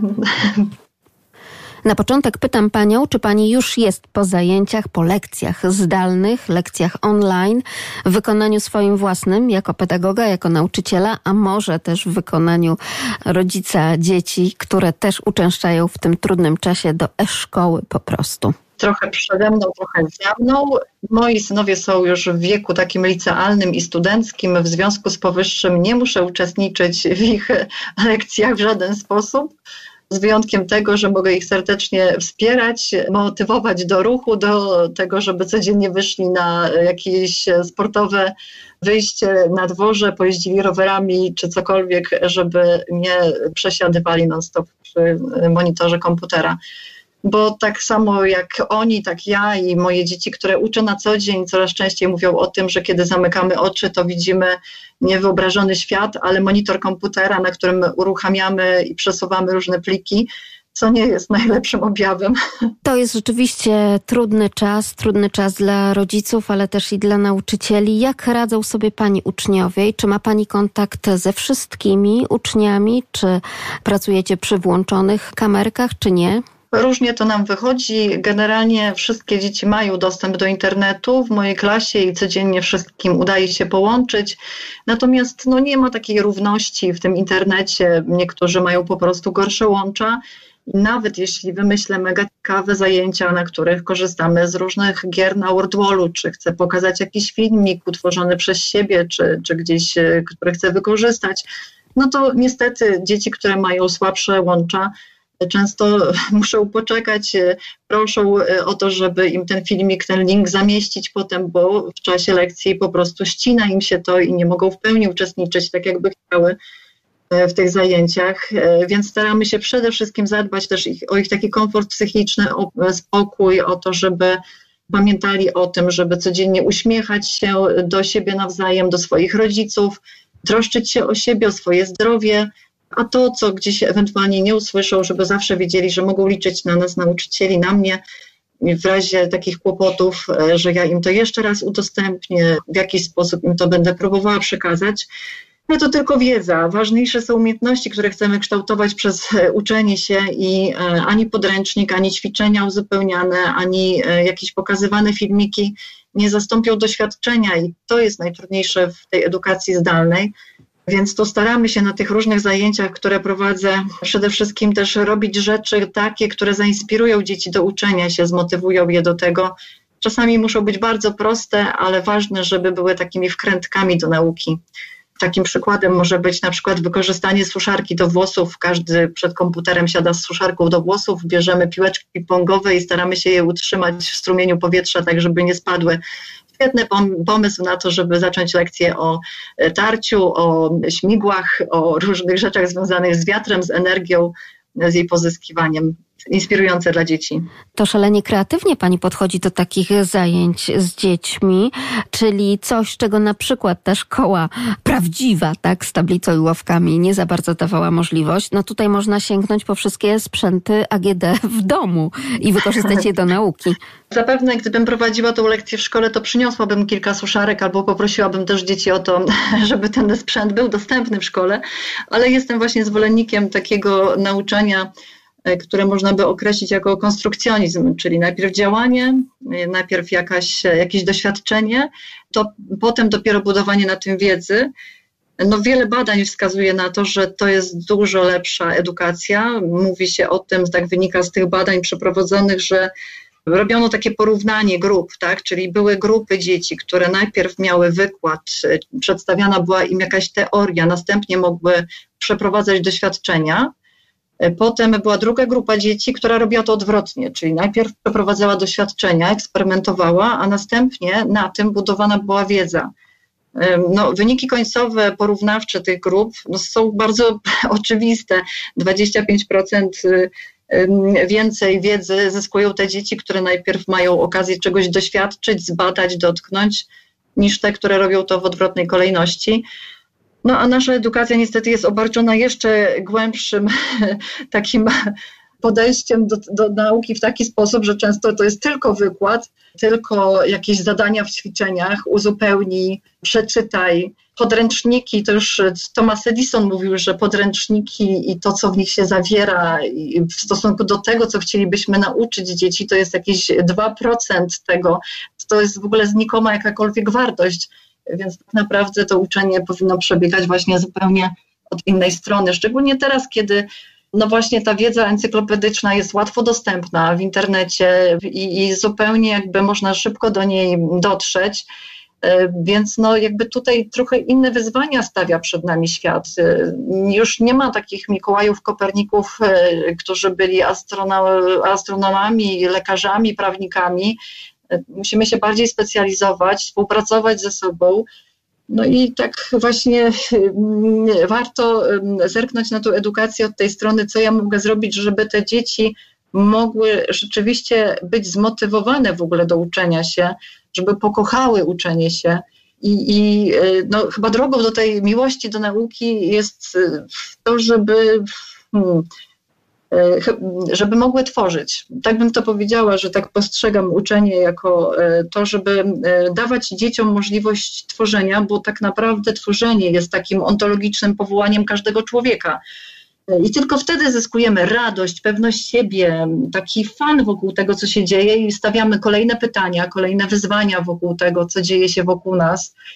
I potrafimy odkryć różne rzeczy, chociażby teraz, jak zapobiegać takim pandemią, tak, jak zwalczać wirusy. Jesteśmy niby tak mądrzy, ale kiedy stajemy przed takimi wyzwaniami jak teraz, okazuje się, że ta nasza wiedza jest bardzo niewielka, że niewiele wiemy o wirusach, że niewiele potrafimy zrobić, żeby sobie z nimi poradzić, że jeszcze niewiele wiemy na temat mózgu człowieka i wielu, wielu rzeczach. Wiele rzeczy jest takich, które, które są jeszcze dla nas wyzwaniem. No ale właśnie szkoła może być miejscem, gdzie inspirujemy do tego dzieci na pewno nie zrobimy tego przez uzupełnianie podręczników. Jak to zrobić w takim razie? Bo chyba ta, ta rozmowa o tym, że zmiany powinny nastąpić w edukacji, toczy się chyba odkąd tylko edukacja rozpoczęła się w szkołach. Takie mam wrażenie, a w ostatnich latach nasila się. Także chyba z tego względu, że coraz więcej do powiedzenia na ten temat mają i rodzice, i sami uczniowie. Nauczyciele mówią, że zupełnie inne wymagania przed nimi też są stawiane. Podstawa programowa podstawą programową, ale ta realizacja, żeby nie skupiać się na tym, że brakuje ci jeszcze dziesiątej, setnej do tego, żeby ocena bardzo dobra pojawiła się na ostatnim semestrze, to chyba nie tędy droga. No zdecydowanie nie tędy droga. Też chyba każdy jako dorosły ma to doświadczenie, że nie oceny powodują, że w życiu jest się teraz szczęśliwym człowiekiem jako dorosły. Nikt nas nie pyta, co mieliśmy w trzeciej klasie na świadectwie w szkole podstawowej albo nawet w ósmej. W ogóle nikt nas o to nie pyta. Nawet nie pytają nas, co mieliśmy na maturze, prawda? Jest to już zupełnie temat, y, który, który jest nieważny. Ważne jest to, czym się interesujemy, co jest naszą pasją w życiu, co daje nam szczęście, czym możemy się podzielić z innymi ludźmi. Tak? Co, co możemy zrobić, bo każdy z nas z jakiegoś powodu na tym świecie jest i coś ważnego może do tego świata wnieść. No właśnie ważne byłoby, żebyśmy też umieli odkryć te pasje, te zainteresowania, a ucząc tylko tak właśnie czysto przedmiotowo i pod przygotowanie do egzaminów, no możemy spowodować niestety, że no współcześnie realizowany system uczenia i, i sposób prowadzenia matury i to, co na tej maturze jest, no to powoduje, że możemy szybko wyciąć z naszego systemu edukacji wszelkich Chopinów, Edisonów i, i, i nie wiem, Leonardów da Vinci, ponieważ się nie zmieszczą w szablonie, który trzeba wypełnić. Więc no jest to jest duże wyzwanie, wyzwanie, które no dotyczy naszego świata dorosłych, bo pewnie mm, mam nadzieję, że nasi uczniowie będą zmieniać ten świat i, i także system edukacji. No ale ten system edukacji wymaga takiej głębokiej, głębokiej zmiany, począwszy od kształcenia przyszłych nauczycieli, czyli od tego systemu, który mamy obecnie na studiach, tak, gdzie, gdzie przygotowany jest przyszły nauczyciel i to przygotowanie pewnie wymaga wielu zmian mamy praktykantów w szkole i widzimy, że, że to, co się tam uczą, często mało przydatne bywa potem w pracy, że, że gdzieś jakby mijamy się tutaj z tym, co, co gdzieś niesie ze sobą dobra edukacja. Przypomnę razem z nami Sylwia Wierzchowska ze Szkoły Skrzydła w Lublinie. To słychać, że pani zależy na zmianach w edukacji, bez ciągłego mówienia, że nic z tego nie będzie i stąd też w pani klasie są nie tylko uczniowie, ale przede wszystkim konstruktorzy marzeń. Kto to taki? Konstruktorzy marzeń to y, grupa dzieci klasy trzeciej, czyli takich dziewięcioletnich marzycieli, którzy mają ochotę pokonstruować różnymi narzędziami. No dlatego, że właśnie przez możliwość tworzenia, przez to, że można pomyśleć o tym, że jeżeli jest jakiś problem, to warto go rozwiązywać i w takim razie budować, tworzyć różne prototypy, i wspólnie z konstruktorami, no na początku w ogóle uczymy się posługiwania różnymi narzędziami, czyli e, szczęśliwie mamy już trochę tych narzędzi w szkole, czyli uczymy się, co można zrobić przy pomocy dremela, e, szlifierki czy e, zwykłych śrubokrętów, młotków. Tworzyliśmy w tym roku, po prostu budowaliśmy drewniane wieszaki, robiliśmy obrazy z gwoździ i śrub, robiliśmy samochody, które miały napęd na silniczki i baterie. To były takie pierwsze ich doświadczenia po to, żeby mogli w ogóle nauczyć się posługiwać narzędziami. I teraz w, spodziewałam się też, że właśnie niestety ponownie wy, wy, wylądujemy na tej edukacji zdalnej, więc nie wszystkie projekty da się tak zrealizować w sposób standardowy. E, dlatego też zdecydowałam się w tym roku wziąć udział w takim projekcie zewnętrznym Być jak Ignacy, E, też chcę zachęcić przy okazji innych moich kolegów, koleżanki, e, którzy e, uczą w szkołach, bo jeszcze można zapisać się do tego projektu. Jest właśnie od takiej strony prowadzony, od strony konstruktorskiej, od tego działaj, sprawdzaj jak to działa, myśl jak, jak poprawić efekty działania jakiegoś urządzenia i dzięki temu ucz się, tak? Dzięki temu ucz się, bo właśnie to, jeżeli robimy y, zajęcia w taki sposób, no wiele ważnych cech kształtuje, tak? Pobudza wyobraźnię, pobudza współpracę, a przy tym jest świetną zabawą, a dla dzieci jest to bardzo ważne, że, bo bardzo ich to motywuje, kiedy jednocześnie dobrze po prostu się bawią i czują się w tym szczęśliwe. Mm, no jest to niesamowite szczęście, jak e, samodzielnie robi się własny samochód od podstaw, od kółek, począwszy podwozia, wszystkich potrzebnych e, osi, e, montowania silniczków, łączenia kabelków i on pojedzie, i on pojedzie. Jest to niesamowite przeżycie dla mnie osobiście jako nauczyciela, kiedy widzę ich radość z tego powodu, ale widzę też, jak wiele się przy tym uczą, takiej staranności wykonania też, tak? Jest to duży rozwój takich zdolności manualnych, ponieważ Pewne rzeczy są bardzo malutkie, trzeba je bardzo starannie połączyć, a też wymaga to od nich wiele cierpliwości, wytrwałości, konsekwencji w dążeniu do celu, więc po prostu rozwija też bardzo ważne cechy, które w życiu się e, nam przydają. No jest to dobra baza do tego, żeby potem uczyć się fizyki, żeby wiedzieć właśnie, co to jest tarcie i dlaczego właśnie w taki sposób trzeba na przykład jakieś rzeczy zbudować, żeby to działało. To już piąta edycja programu edukacyjnego Być jak Ignacy, organizowana przez Fundację PGNiG imienia Ignacego Łukasiewicza właśnie. Czy o samym Łukasiewiczu też pani jest w stanie opowiedzieć coś na lekcjach tym trzecioklasistom? Myślę, że też sam ten projekt przygotowuje tutaj takie e, filmiki, które można pokazać dzieciom. Można to właśnie wykorzystać nawet w takim nauczaniu zdalnym, więc jest to taki moment, który też wykorzystuje do tego, kiedy jesteśmy w nauczaniu zdalnym, bo, bo kiedy jesteśmy właśnie ze sobą w warsztacie, to wolimy tworzyć, działać niż oglądać filmiki, bo, bo wtedy e, jest to dla nas ciekawsze. Ale teraz, kiedy się tak spotykamy, to jest to bardzo inspirujące i właśnie często z tych e, filmów zamieszczonych właśnie przez fundację być jak Ignacy mogę korzystać, więc jest to dobra pomoc. Przypomnę, razem z nami Sylwia Wierzchowska, nauczyciel, pedagog ze szkoły Skrzydła. Pisze pani sama o sobie. Sama jako dziecko uwielbiałam wiedzieć, jak działają przedmioty, które mnie otaczają. Rozkręciłam rodzicom z pięć staromodnych budzików, zawsze wierząc, że uda mi się je złożyć z powrotem. Eksperymentowałam z gniazdkiem elektrycznym, sama zrobiłam lampkę, miałam ze sto pomysłów na to, jak wykorzystać magnesy wyciągnięte z zepsutej pralki, naprawiałam przeciekające uszczelki i tym podobne. To, co otacza współczesne dzieci jest mocno odmienne, ale nadal można wykorzystać wiele przedmiotów codziennego użytku do nauki. Jak to zrobić? Tak, jestem z wykształcenia nauczycielem edukacji wczesnoszkolnej. Między innymi lubiłam się uczyć, więc popełniłam kilka różnych kierunków studiów, ale zawsze moją pasją było uczenie się i uczenie innych, dzielenie się tą pasją z innymi. Stąd też właśnie e, moja radość i moje szczęście z tego powodu, że pełnię zawód, który e, uwielbiam e, i który przynosi mi satysfakcję i szczęście w codziennym życiu.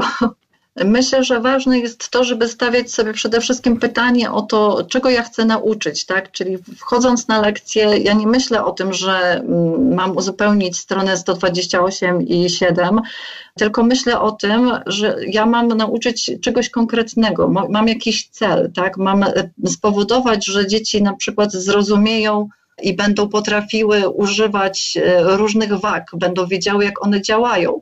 Ogromnie mnie śmieszy, że w podręcznikach edukacji wczesnoszkolnej nieustannie mamy takie stare wagi y, szalkowe, gdzie właściwie one są już po prostu w muzeach jedynie i w żadnym sklepie, ani w żadnym doświadczeniu życiowym dzieci nie spotkają wagi takiej szalkowej, chyba że ją przyniesiemy właśnie i będziemy mieć jako pomoc edukacyjną zakupioną, bo jeszcze w pomocach edukacyjnych wagę szalkową można też zakupić do szkoły. Tylko właśnie jest pytanie no, o, o, sens tego, tak? Dlaczego my mamy używać wagi szalkowej, skoro na świecie w zasadzie jej już nie używamy? Owszem, fajnie jest poeksperymentować w takim przypadku i mieć taką wagę, żeby dzieci w ogóle potrafiły zrozumieć, y, co to znaczy waga i y, na czym to ważenie polega, a żeby też potrafiły zbudować swoją własną wagę, tak? bo chyba na tym to też polega E, kiedyś rozmawiałam z takim też kolegą pasjonatą e, z Gliwic, e, który właśnie bardzo zależało mu, żeby prowadzić ciekawe zajęcia i gdzieś tam rozpoczął współpracę z jakąś uczelnią, która sprowadziła się do tego, że szli do laboratorium. Dzieci było w klasie 25 osób. Każde dziecko w tym laboratorium podchodziło do mikroskopu, oglądało przez 30 parę sekund na przykład skrzydełko muchy, po czym siadało i je malowało.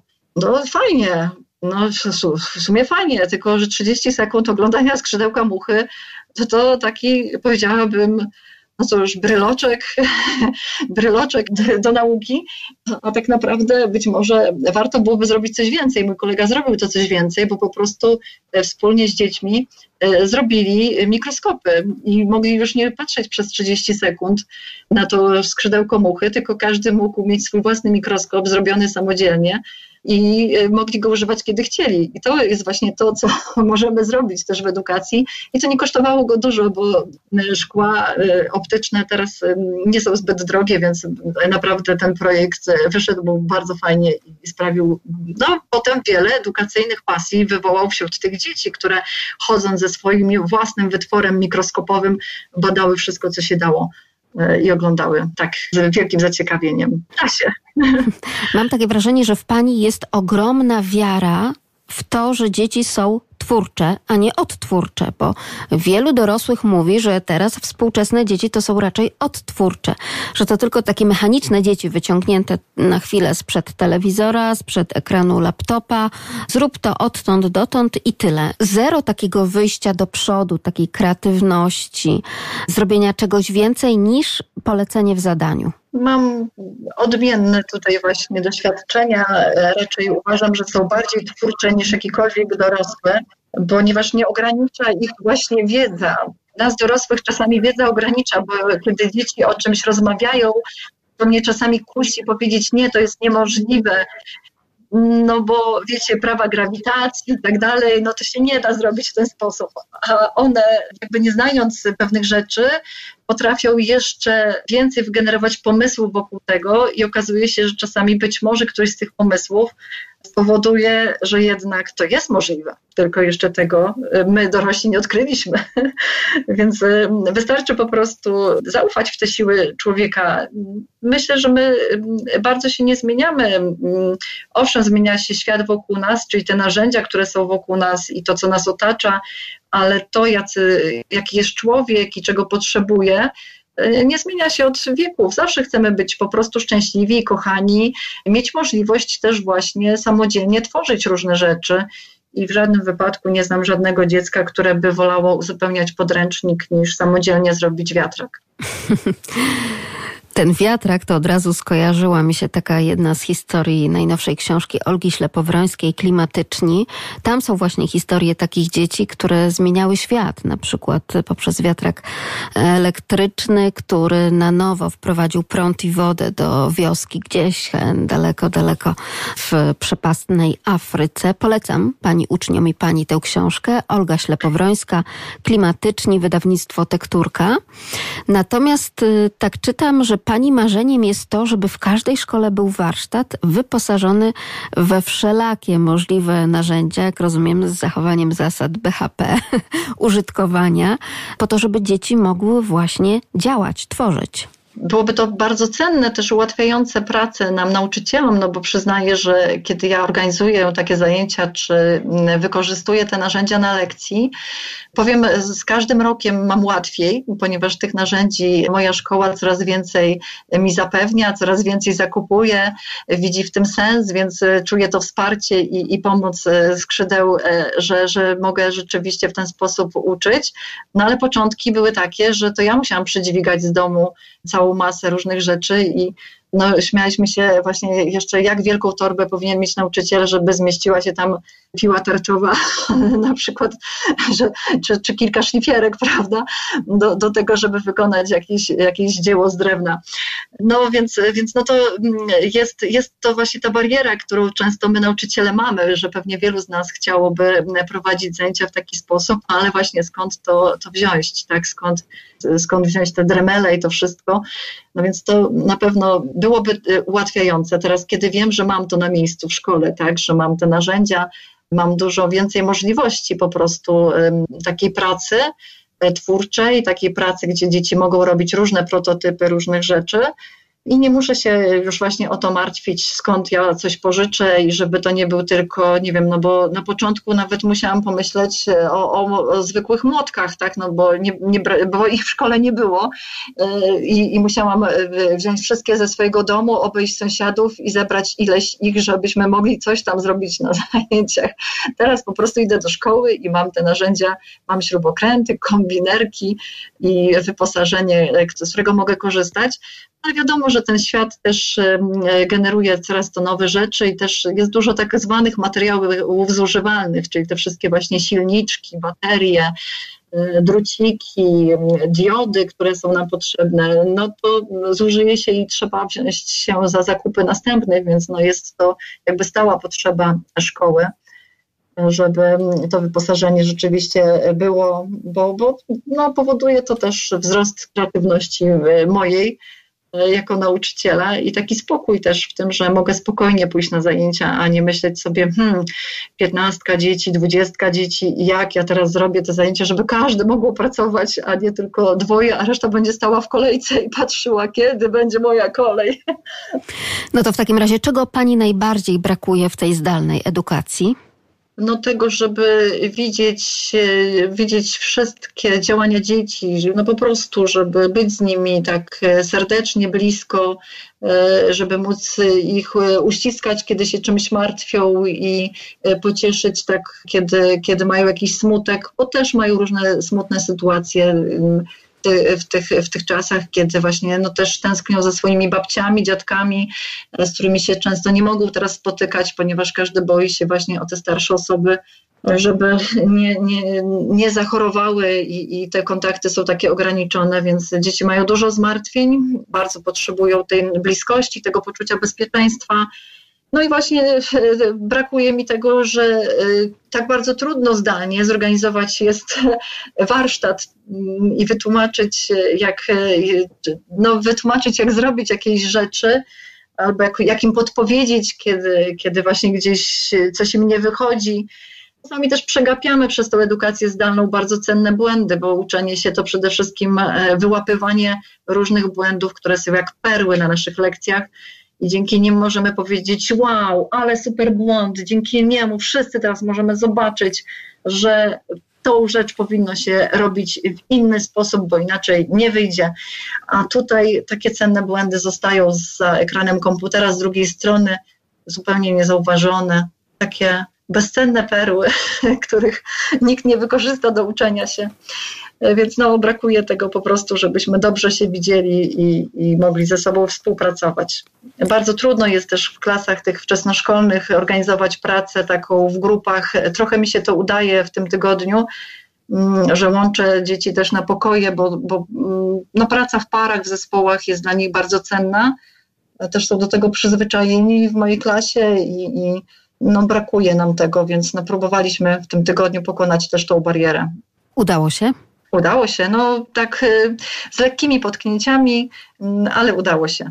Była radość. Pozwoli Pani, Pani Sylwia, przypomnę, że razem z nami Sylwia Wierzchowska ze Szkoły Podstawowej Skrzydła w Lublinie, z którą rozmawiamy o tych innowacyjnych metodach nauczania, czy to nauczania zdalnego, czy to nauczania realnego. Pozwoli Pani, Pani Sylwio, że zacytuję to, o czym napisał Pan Wojtek Gawlik z Eduklastera, że w byciu zdalnie tak naprawdę to cisza krępuje, a bycie stale obserwowanym peszy i to zarówno i uczniów, i nauczycieli, i studentów. Mówimy tutaj także o tych odbiorcach nauki zdalnej dorosłych, kontakt wzrokowy jest niemożliwy, bo albo patrzysz na kamerkę, albo na ekran. Jest niepewność odnośnie tego, gdzie jest w tym momencie uczeń, z nami czy w innej aplikacji. Rozmowa na forum często niestety ale zawstydza. Umówienie się na privie peszy albo buduje początkową barierę niepewności i ogranicza zaufanie. Nie można razem spojrzeć przez okno, po prostu przespacerować się i czego najbardziej brakuje w zdalnej edukacji? Przerwy albo inaczej, tego z czym tak naprawdę najbardziej kojarzy się przerwa, czyli tego czasu, w którym można sobie spokojnie spojrzeć na to, co się realnie dzieje w klasie, dostrzec to, gdzie są poszczególni uczniowie, co mówi ich ciało, prawda? Tego swobodnego czasu, w którym możesz podarować komuś trochę swojego czasu i milczenia, tego elementu życia szkolnego, w którym możesz dostrzec kogoś, kto swoją postawą ciała woła o pomoc. Jest to chwila czasu, gdy tak po prostu możesz podejść do kogoś i szepnąć szepnąć mu lub jej kilka słów na uszko, albo najzwyczajniej w świecie uśmiechnąć się tak bardzo prywatnie, tylko do tej jednej konkretnej osoby. Bycie ze sobą na żywo daje nam możliwość na to, żebyśmy nie patrzyli sobie w oczy, żebyśmy dali sobie chwilę czasu na oddech od siebie. Taka rozmowa może też opierać się o zaczepianie, o coś absolutnie oderwanego od jej tematu. Chodzi o taki zwykły moment zagajenia rozmowy całkowicie o czymś innym. Czyli czego najbardziej brakuje także w tej zdalnej edukacji edukacji przerw i tego takiego kontaktu społecznego. Zdecydowanie podpisuję się pod, pod tą wypowiedzią, no i mam nadzieję, że rzeczywiście będziemy mogli niedługo wrócić do szkoły, żeby czerpać właśnie z tych kontaktów w całej pełni, z tych przerw i z tego właśnie, co też możemy uzyskać w czasie naszych zajęć, bo właśnie nauka może być świetną zabawą i być może czasem też bardziej się podobać niż sama przerwa, chociaż niewątpliwie jest przerwa bardzo, bardzo ważnym elementem bycia w szkole. Proszę powiedzieć, jakie metody nauczania Pani e, stosuje, czy też wynagradzania, bo jak rozumiemy w szkole skrzydła jako takich ocen nie ma tych od jedynki do szóstki? Tak, tutaj opisujemy po prostu umiejętności i dbamy o to, żeby te umiejętności wzrastały E, no i ważne jest to, żeby właśnie dawać możliwość każdemu dziecku na to rozwijanie się trochę w swoim własnym tempie, swoim własnym sposobem, czyli żeby mogło iść troszeczkę właśnie swoją własną drogą, bo nie jesteśmy tacy sami, nie interesuje nas to samo w tym samym momencie. I edukacja ułożona właśnie w taki sposób tradycyjny, no zakłada niestety to, że robimy to samo w tym samym czasie o tej samej godzinie i że wszyscy mamy na to ochotę wtedy. Nie jest tak, więc po prostu ważne jest, jak my zaczniemy takie zajęcia, jak one będą, jaką one będą niosły w sobie energię. I na pewno nie jest tak, że 100% dzieciaków e, na moich lekcjach interesuje się każdym tematem. To są różne i jedne bardziej wolą jakieś właśnie działania e, matematyczne, inne wolą konstruować, inne uwielbiają historię a jeszcze inne uwielbiają pisać wiersze, a jeszcze inne grają na instrumentach i to jest ich pasja życia. E, więc są różni, ale jeżeli właśnie, właśnie dobrze zacznę lekcję, e, to, to jest myślę bardzo du, duży, duży i ważny element tego, jak, jak potem ona się ułoży i potoczy. Dużo zależy od mojej energii, od mojego poczucia szczęścia i radości, od mojej motywacji do tego, jak ja przychodzę zmotywowana do pracy, czym się tam chce być, czym się tam nie chce być. E, no i właśnie od tego początku, od tej wkrętki na początek, tak? Co ja mogę zrobić w związku z celem dzisiejszej lekcji, żeby było takie wow na początku, żeby oni otworzyli szeroko oczy i powiedzieli, tak, chcę się tego nauczyć, chcę się dowiedzieć, co się za tym kryje i będę mieć dalsze pytania co do tej lekcji, tak? Nie wyjdę z tą głową, e, tylko będę myśleć dalej jeszcze o tym i przeżywać, bo wiążą się z tym jakieś emocje.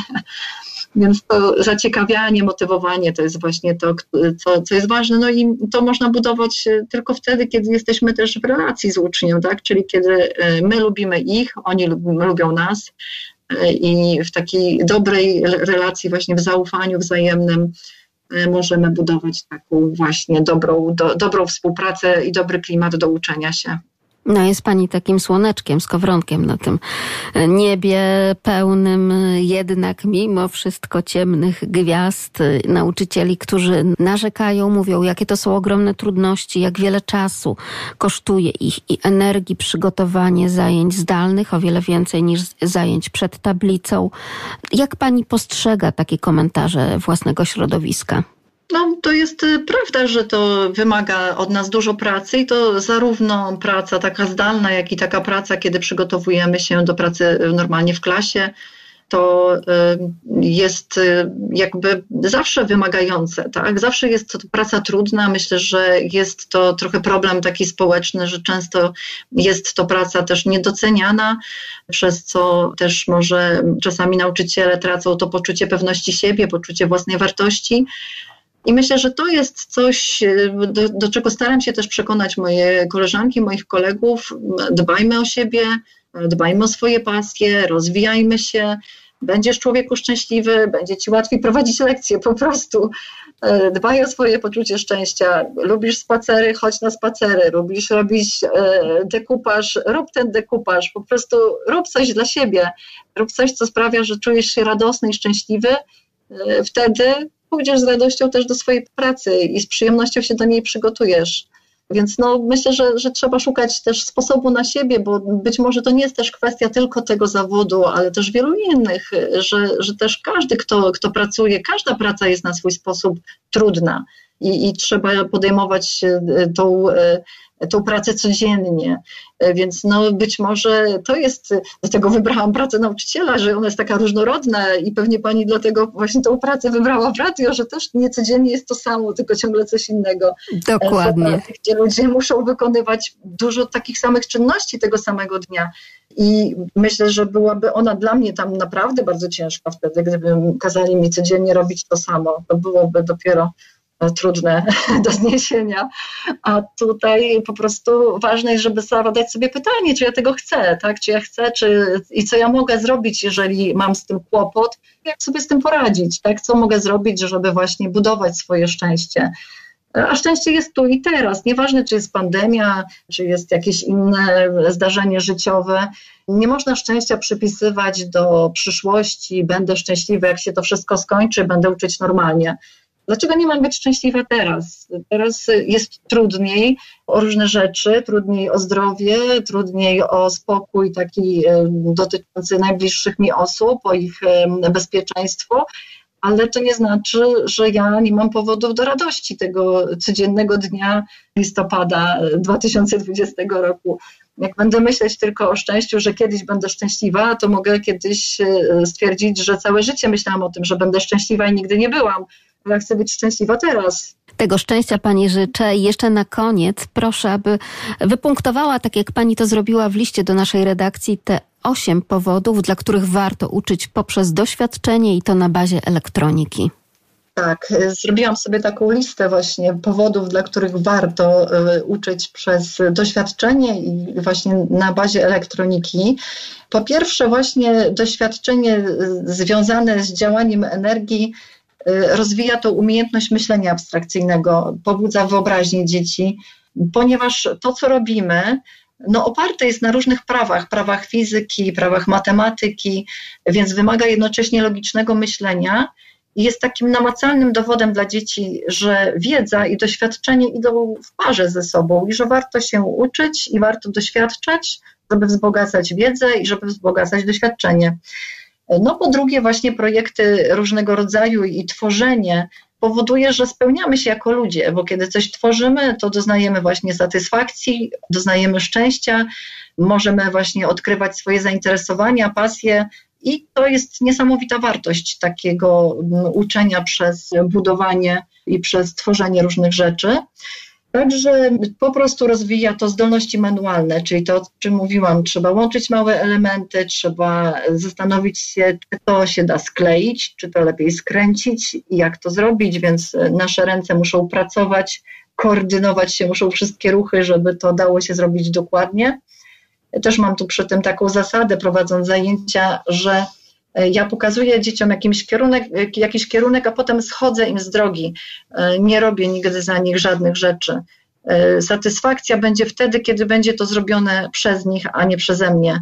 Więc choćby najbardziej było na początku zrobione w sposób jakiś niedoskonały, to będzie dawało radość, jeżeli będzie ich i nie oszukamy ani dzieci, ani siebie, że, że ktoś zrobił to, że, że nie wiem, no, że zrobili to sami, jak nie zrobili sami. Po prostu pokaż jak, pokaż kierunek, daj narzędzia, daj możliwości. Pokaż, że nie musi to być tylko w ten sposób zrobione, że można wykorzystać inne rzeczy i niech robią to sami. A proszę powiedzieć, skąd w Pani taka odwaga? Bo teraz przeglądam zdjęcia z Pani zajęć, przypomnę, konstruktorzy marzeń. I tutaj te drobne, szczuplutkie dzieci z klasy trzeciej trzymają szlifierkę kątową, trzymają wkrętarki i wszystkie inne urządzenia, które należą do tak zwanego warsztatu taty i dziadka i zazwyczaj y, opatrzone są takim słowem nie, nie, ale dziecko, ty tutaj do tego to nie podchodź. Skąd w Pani taka odwaga, że Pani to daje do rąk dzieci? Po pierwsze, to wynika z mojego własnego doświadczenia, że jeżeli ja potrafię używać tych narzędzi i potrafiłam używać ich jako dziecko, to chyba mam stąd też więcej odwagi i wiary w to, że y, dzieci rzeczywiście też to potrafią zrobić. No bo skoro współczesne dziecko teraz potrafi obsłużyć intuicyjnie laptopa, no to tym bardziej powinno umieć użyć młotka. No właśnie, to też jest mój motyw, ale też muszę powiedzieć, że dzieci są naprawdę bardzo odpowiedzialne. Myślę, że przypuszczam, tak, że dużo trudniej na przykład bezpiecznie byłoby prowadzić takie zajęcia e, z klasą siódmą czy ósmą, gdzie dzieci trochę chcą się przed sobą popisać, e, chłopcy trochę chcą pokazać, jak to już oni wszystko potrafią, jak to wszystko e, już mm, dobrze opanowali i wtedy właśnie może łatwo o wypadek. E, dzieci w klasach tych moich trzecich są bardzo ostrożne nie mają właśnie jeszcze tej takiej dużej pewności siebie. Te narzędzia często trzymają w rękach swoich pierwszy raz, więc bardzo dokładnie e, słuchają instrukcji, bardzo się poprawiają nawzajem. Załóż rękawiczki, a jak szlifujesz, to jeszcze załóż okularki, pilnują się, e, żeby włosy były związane w czasie zajęć, żeby gdzieś tam się coś nie wkręciło w wiertarkę czy wkrętarkę.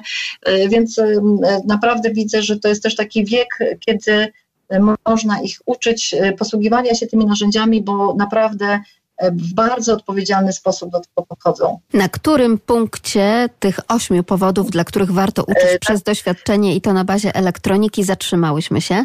Zatrzymałyśmy się na trzecim, y, czyli na tym właśnie rozwijaniu zdolności manualnych.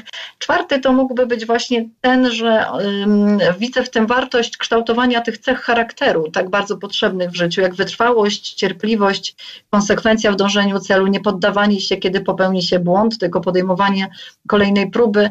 Kiedy dzieci robią w grupie różne projekty i popełnią, popełnią jakiś błąd, coś nie wychodzi, no, czują się bardziej zmotywowane do tego, żeby powtórzyć to działanie, bo po pierwsze, widząc efekty pracy innych, myślą sobie, dobrze, to mi też się uda, tylko jeszcze raz muszę y, rozkleić coś, skleić ponownie na przykład, tak, albo rozkręcić i skręcić jeszcze raz.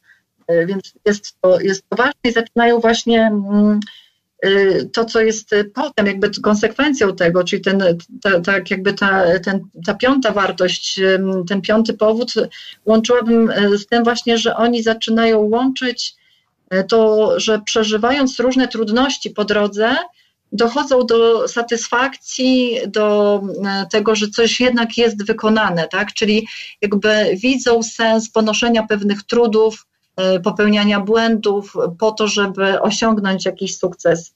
No po szóste wierzę, że dzięki takim zajęciom jednak naprawa jakichś prostych urządzeń w domu będzie kiedyś możliwa e, i nie do wszystkiego A nie tylko wymiana na nowe.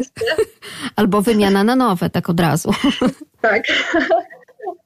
Może nie wszystko jest tak możliwe do zrobienia, ale może przynajmniej wędka w rowerze zostanie zmieniona albo uszczelka w kranie. Poza tym mam nadzieję, że właśnie może w mojej grupie jest jakiś przyszły pasjonata elektroniki, który wynajdzie jakieś niesamowite nowe rozwiązania dotyczące naszego życia codziennego i ułatwi nam życie.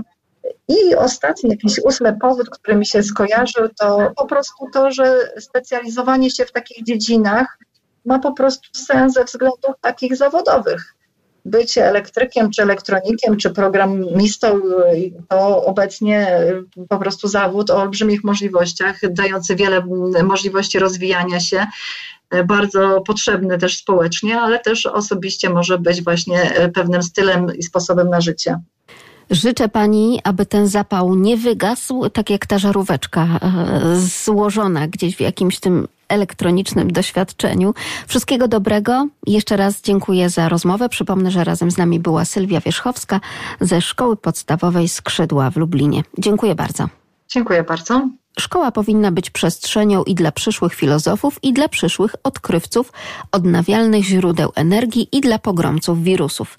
Nie ma już ludzi renesansu, którzy zajmą się tym wszystkim jednocześnie, ale każdy z nas jest po coś na tej ziemi, tylko musi mieć szansę to odkryć. Z takim oto filozoficznym, edukacyjnym rozważaniem zostawiam Państwa dzięki rozmowie z Sylwią Wierzchowską, nauczycielem ze Szkoły Podstawowej Skrzydła w Lublinie. I oczywiście życzę Państwu dobrej nocy i dużo, dużo zdrowia. Sprzed mikrofonu kłania się Magdalena Lipiec-Jaremek. Do usłyszenia za tydzień we wtorek. Dobranoc. Witam Państwa w drugiej godzinie naszej audycji My Rodzice. Tym razem temat stylu nauczania w naszych szkołach. Bowiem styl nauczania wszechobecny w naszych szkołach nadal w większej części odnosi się do wiedzy encyklopedycznej, która jest przydatna, ale nie jest wystarczająca.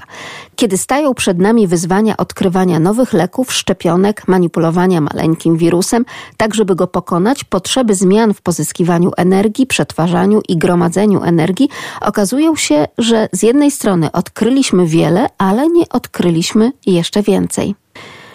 Sylwia Wierzchowska pisze, że jako nauczyciel postrzega swoją pracę jako inspirowanie, odkrywanie talentów, pasji, poszukiwanie własnego szczęścia i innych.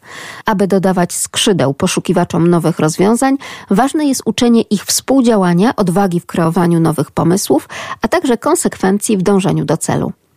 Trudno realizować taką misję poprzez uzupełnianie ćwiczeń i zadawanie tekstów do przeczytania, czy też opowiadanie ciekawych wykładów. To wszystko może być piękne, kolorowe, a nawet miejscami ciekawe, ale to wciąż za mało. Teraz, kiedy dzieli nauczyciela od ucznia sieć elektronicznych sygnałów wizualno-dźwiękowych, warto nadal próbować wkręcać uczniów w wiedzę, zaciekawiać ich i na tak zbudowanej motywacji budować wiedzę. Ponieważ otaczający nas świat osadzony jest w elektronice, warto właśnie ją wykorzystywać do edukacji, bo to jest otoczenie każdego ucznia i nauczyciela, jak również rodzica. Prowadząc zajęcia dla młodych konstruktorów z klas trzecich, Sylwia Wierzchowska zaczyna od obsługi podstawowych narzędzi i okazuje się, że część z nich działa dzięki elektryczności. Elektryczność to bowiem baza dla edukacji, nieskończone wręcz źródło pomysłów, co jeszcze może wytworzyć energię i co może być nią napędzane. Dzieci mają w tej dziedzinie zupełnie nieograniczoną wyobraźnię.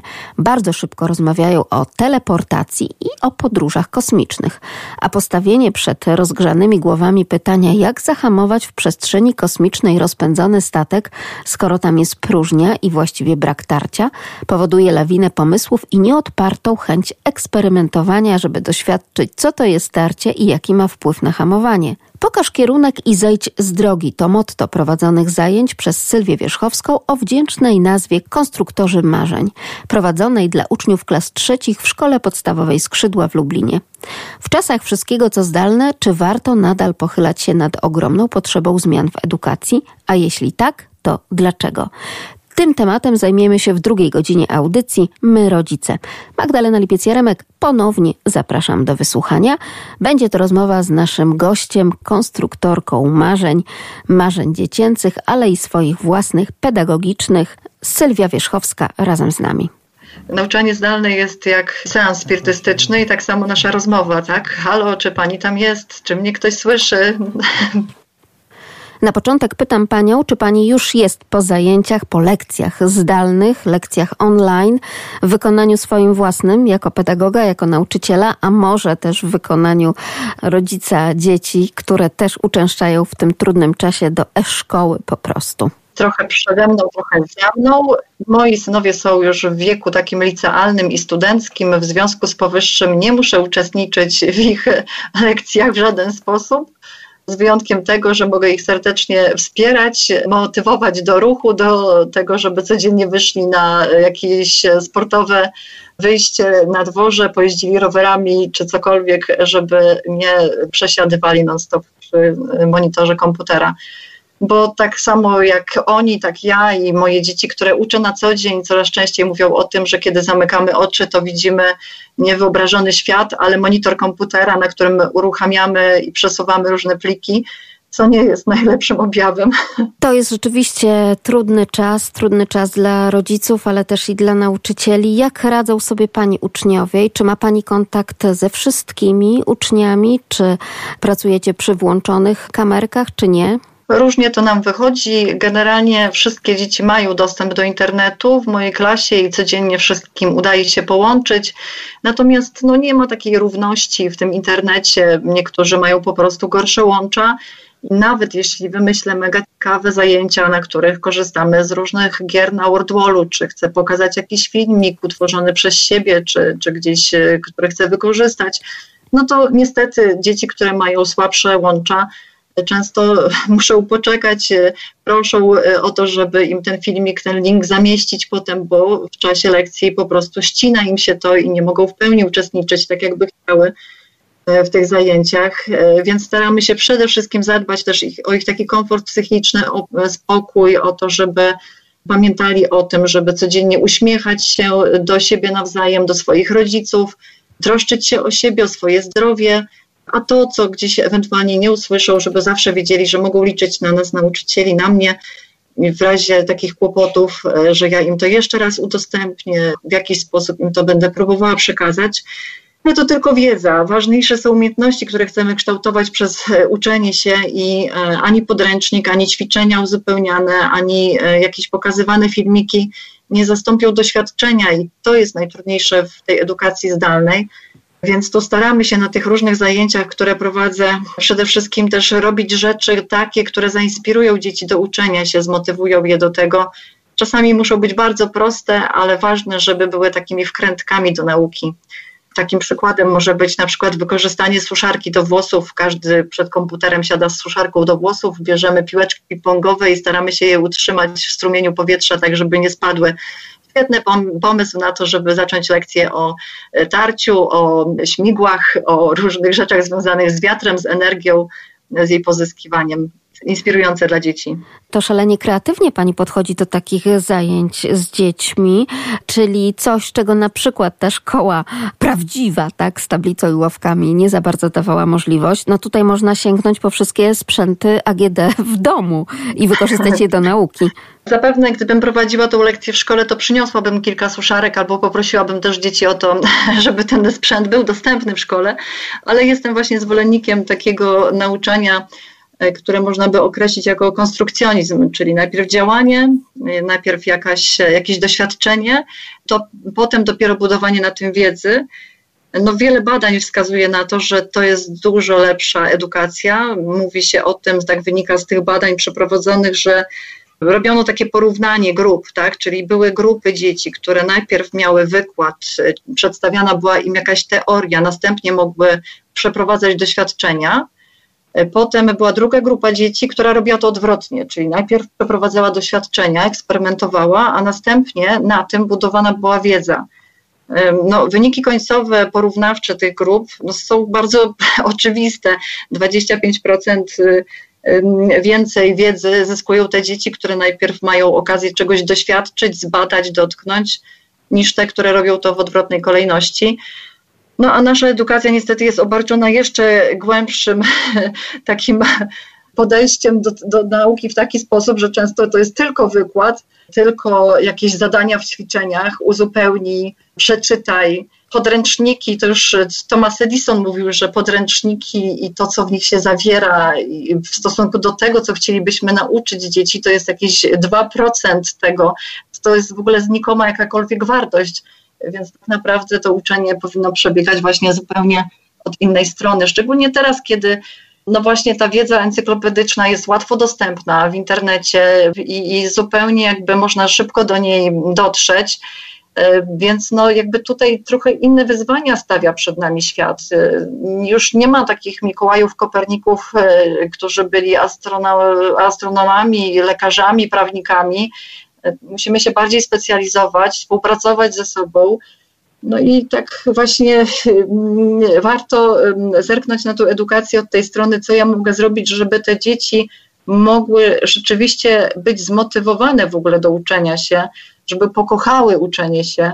I, i y, no, chyba drogą do tej miłości do nauki jest y, to, żeby hmm, E, żeby mogły tworzyć. Tak bym to powiedziała, że tak postrzegam uczenie jako e, to, żeby e, dawać dzieciom możliwość tworzenia, bo tak naprawdę tworzenie jest takim ontologicznym powołaniem każdego człowieka. I tylko wtedy zyskujemy radość, pewność siebie, taki fan wokół tego, co się dzieje, i stawiamy kolejne pytania, kolejne wyzwania wokół tego, co dzieje się wokół nas. I potrafimy odkryć różne rzeczy, chociażby teraz, jak zapobiegać takim pandemią, tak? jak zwalczać wirusy. Jesteśmy niby tak mądrzy, ale kiedy stajemy przed takimi wyzwaniami jak teraz, okazuje się, że ta nasza wiedza jest bardzo niewielka, że niewiele wiemy o wirusach, że niewiele potrafimy zrobić, żeby sobie z nimi poradzić, że jeszcze niewiele wiemy na temat mózgu człowieka i wielu, wielu rzeczach. Wiele rzeczy jest takich, które, które są jeszcze dla nas wyzwaniem. No ale właśnie szkoła może być miejscem, gdzie inspirujemy do tego dzieci. Na pewno nie zrobimy tego przez uzupełnianie podręczników. Jak to zrobić w takim razie, bo chyba ta, ta rozmowa o tym, że zmiany powinny nastąpić w edukacji, toczy się chyba odkąd tylko edukacja rozpoczęła się w szkołach. Takie mam wrażenie, a w ostatnich latach nasila się. Także chyba z tego względu, że coraz więcej do powiedzenia na ten temat mają i rodzice, i sami uczniowie. Nauczyciele mówią, że zupełnie inne wymagania przed nimi też są stawiane. Podstawa programowa podstawą programową, ale ta realizacja, żeby nie skupiać się na tym, że brakuje ci jeszcze dziesiątej, setnej do tego, żeby ocena bardzo dobra pojawiła się na ostatnim semestrze, to chyba nie tędy droga. No zdecydowanie nie tędy droga.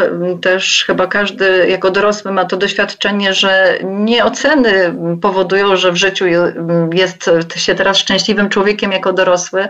Nikt nas nie pyta, co mieliśmy w trzeciej klasie na świadectwie w szkole podstawowej albo nawet w ósmej. W ogóle nikt nas o to nie pyta. Nawet nie pytają nas, co mieliśmy na maturze, prawda? Jest to już zupełnie temat, y, który, który jest nieważny. Ważne jest to, czym się interesujemy, co jest naszą pasją w życiu, co daje nam szczęście, czym możemy się podzielić z innymi ludźmi. Tak? Co, co możemy zrobić, bo każdy z nas z jakiegoś powodu na tym świecie jest i coś ważnego może do tego świata wnieść.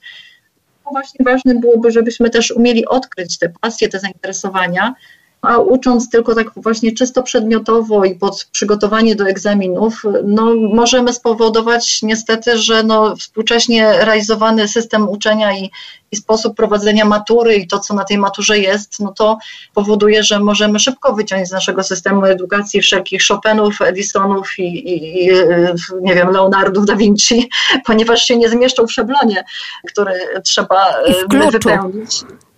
Więc no jest, to, jest to duże wyzwanie, wyzwanie, które no dotyczy naszego świata dorosłych, bo pewnie mm, mam nadzieję, że nasi uczniowie będą zmieniać ten świat i, i także system edukacji. No ale ten system edukacji wymaga takiej głębokiej, głębokiej zmiany, począwszy od kształcenia przyszłych nauczycieli, czyli od tego systemu, który mamy obecnie na studiach, tak, gdzie, gdzie przygotowany jest przyszły nauczyciel i to przygotowanie pewnie wymaga wielu zmian mamy praktykantów w szkole i widzimy, że, że to, co się tam uczą, często mało przydatne bywa potem w pracy, że, że gdzieś jakby mijamy się tutaj z tym, co, co gdzieś niesie ze sobą dobra edukacja. Przypomnę razem z nami Sylwia Wierzchowska ze Szkoły Skrzydła w Lublinie. To słychać, że pani zależy na zmianach w edukacji, bez ciągłego mówienia, że nic z tego nie będzie i stąd też w pani klasie są nie tylko uczniowie, ale przede wszystkim konstruktorzy marzeń. Kto to taki? Konstruktorzy marzeń to y, grupa dzieci klasy trzeciej, czyli takich dziewięcioletnich marzycieli, którzy mają ochotę pokonstruować różnymi narzędziami. No dlatego, że właśnie przez możliwość tworzenia, przez to, że można pomyśleć o tym, że jeżeli jest jakiś problem, to warto go rozwiązywać i w takim razie budować, tworzyć różne prototypy, i wspólnie z konstruktorami, no na początku w ogóle uczymy się posługiwania różnymi narzędziami, czyli e, szczęśliwie mamy już trochę tych narzędzi w szkole, czyli uczymy się, co można zrobić przy pomocy dremela, e, szlifierki czy e, zwykłych śrubokrętów, młotków. Tworzyliśmy w tym roku, po prostu budowaliśmy drewniane wieszaki, robiliśmy obrazy z gwoździ i śrub, robiliśmy samochody, które miały napęd na silniczki baterie. To były takie pierwsze ich doświadczenia po to, żeby mogli w ogóle nauczyć się posługiwać narzędziami.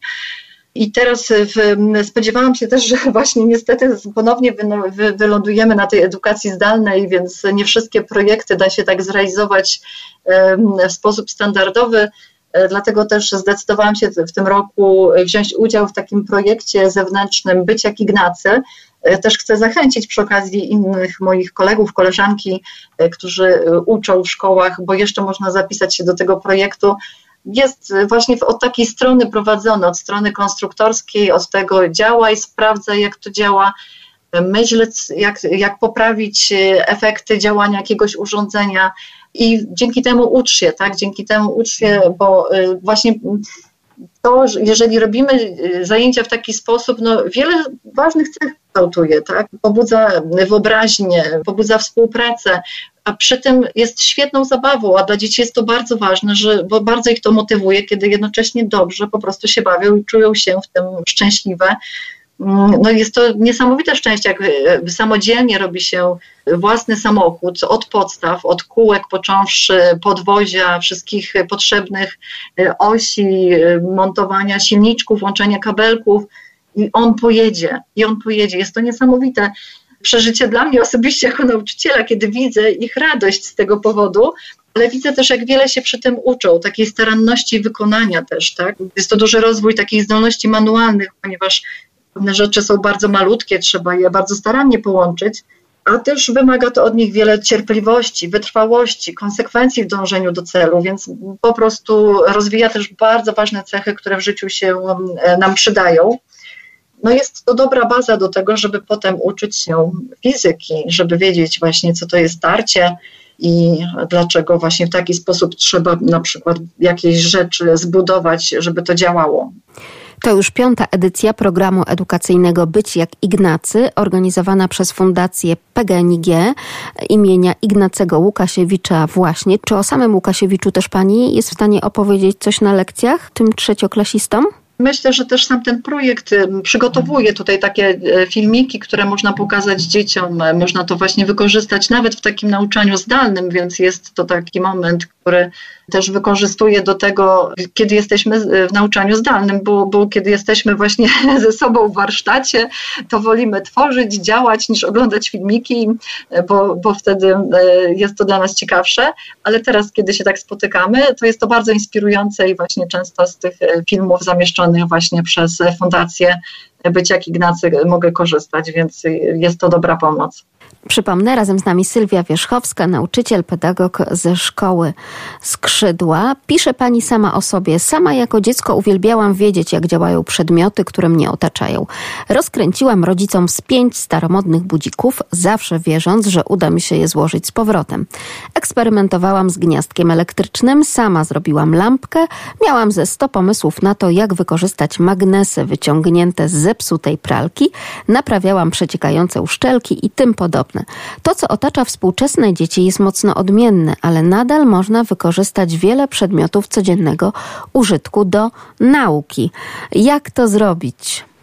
Tak, jestem e, z wykształcenia nauczycielem edukacji wczesnoszkolnej. E, między innymi lubiłam się uczyć, więc popełniłam kilka różnych kierunków studiów, ale zawsze moją pasją było uczenie się i uczenie innych, dzielenie się tą pasją z innymi. Stąd też właśnie e, moja radość i moje szczęście z tego powodu, że pełnię zawód, który uwielbiam i który przynosi mi satysfakcję i szczęście w codziennym życiu. Myślę, że ważne jest to, żeby stawiać sobie przede wszystkim pytanie o to, czego ja chcę nauczyć, tak? Czyli wchodząc na lekcję, ja nie myślę o tym, że mm, mam uzupełnić stronę 128 i 7, tylko myślę o tym, że ja mam nauczyć czegoś konkretnego, mam jakiś cel, tak? Mam e, spowodować, że dzieci na przykład zrozumieją, i będą potrafiły używać e, różnych wag, będą wiedziały, jak one działają. Ogromnie mnie śmieszy, że w podręcznikach edukacji wczesnoszkolnej nieustannie mamy takie stare wagi y, szalkowe, gdzie właściwie one są już po prostu w muzeach jedynie i w żadnym sklepie ani w żadnym doświadczeniu życiowym dzieci nie spotkają wagi takiej szalkowej, chyba że ją przyniesiemy właśnie i będziemy mieć jako pomoc edukacyjną zakupioną, bo jeszcze w pomocach edukacyjnych wagę szalkową można też zakupić do szkoły. Tylko właśnie jest pytanie no, o, o, sens tego, tak? Dlaczego my mamy używać wagi szalkowej, skoro na świecie w zasadzie jej już nie używamy?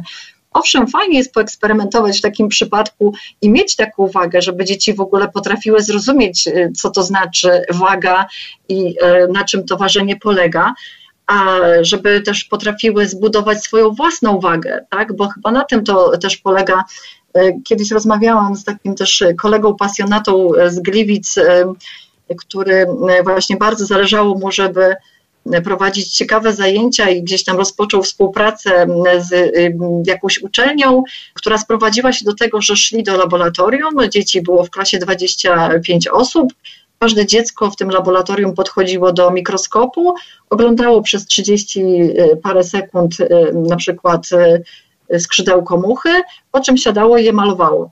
No fajnie, no w sumie fajnie, tylko że 30 sekund oglądania skrzydełka muchy, to, to taki powiedziałabym no cóż, bryloczek, bryloczek do nauki, a tak naprawdę być może warto byłoby zrobić coś więcej. Mój kolega zrobił to coś więcej, bo po prostu e, wspólnie z dziećmi e, zrobili mikroskopy i mogli już nie patrzeć przez 30 sekund na to skrzydełko muchy, tylko każdy mógł mieć swój własny mikroskop zrobiony samodzielnie i y, mogli go używać kiedy chcieli. I to jest właśnie to, co możemy zrobić też w edukacji. I to nie kosztowało go dużo, bo y, szkła y, optyczne teraz nie są zbyt drogie, więc naprawdę ten projekt wyszedł bardzo fajnie i sprawił, no potem wiele edukacyjnych pasji wywołał wśród tych dzieci, które chodząc ze swoim własnym wytworem mikroskopowym badały wszystko, co się dało i oglądały tak z wielkim zaciekawieniem. Da się. Mam takie wrażenie, że w Pani jest ogromna wiara w to, że dzieci są twórcze, a nie odtwórcze, bo wielu dorosłych mówi, że teraz współczesne dzieci to są raczej odtwórcze, że to tylko takie mechaniczne dzieci wyciągnięte na chwilę sprzed telewizora, sprzed ekranu laptopa. Zrób to odtąd dotąd i tyle. Zero takiego wyjścia do przodu, takiej kreatywności, zrobienia czegoś więcej niż polecenie w zadaniu. Mam odmienne tutaj właśnie doświadczenia. Raczej uważam, że są bardziej twórcze niż jakikolwiek dorosły, ponieważ nie ogranicza ich właśnie wiedza. Nas dorosłych czasami wiedza ogranicza, bo kiedy dzieci o czymś rozmawiają, to mnie czasami kusi powiedzieć, nie, to jest niemożliwe, no bo wiecie, prawa grawitacji i tak dalej, no to się nie da zrobić w ten sposób.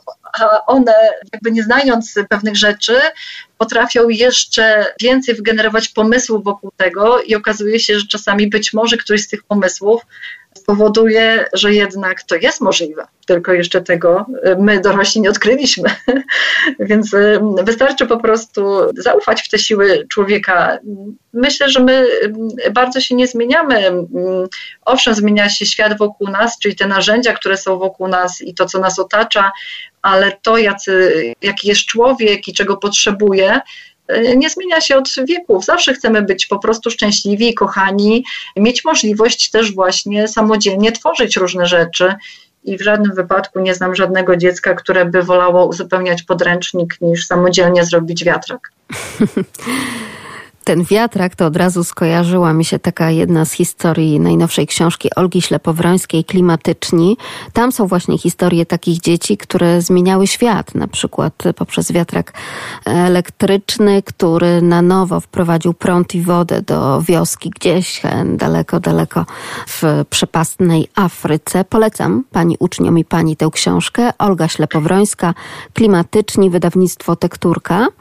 Natomiast y, tak czytam, że Pani marzeniem jest to, żeby w każdej szkole był warsztat wyposażony we wszelakie możliwe narzędzia, jak rozumiem, z zachowaniem zasad BHP, użytkowania, po to, żeby dzieci mogły właśnie działać, tworzyć. Byłoby to bardzo cenne, też ułatwiające pracę nam, nauczycielom, no bo przyznaję, że kiedy ja organizuję takie zajęcia, czy wykorzystuję te narzędzia na lekcji, Powiem, z każdym rokiem mam łatwiej, ponieważ tych narzędzi moja szkoła coraz więcej mi zapewnia, coraz więcej zakupuje, widzi w tym sens, więc czuję to wsparcie i, i pomoc skrzydeł, e, że, że mogę rzeczywiście w ten sposób uczyć.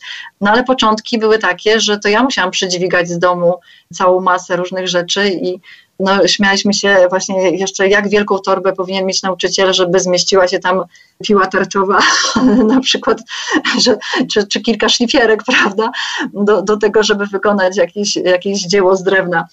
No więc, więc no to mm, jest, jest to właśnie ta bariera, którą często my nauczyciele mamy, że pewnie wielu z nas chciałoby prowadzić zajęcia w taki sposób, ale właśnie skąd to, to wziąć, tak, skąd, skąd wziąć te dremele i to wszystko. No więc to na pewno byłoby y, ułatwiające. Teraz, kiedy wiem, że mam to na miejscu w szkole, tak, że mam te narzędzia, mam dużo więcej możliwości po prostu takiej pracy e, twórczej, takiej pracy, gdzie dzieci mogą robić różne prototypy różnych rzeczy i nie muszę się już właśnie o to martwić, skąd ja coś pożyczę i żeby to nie był tylko, nie wiem, no bo na początku nawet musiałam pomyśleć e, o, o, o zwykłych młotkach, tak, no bo, nie, nie, bo ich w szkole nie było.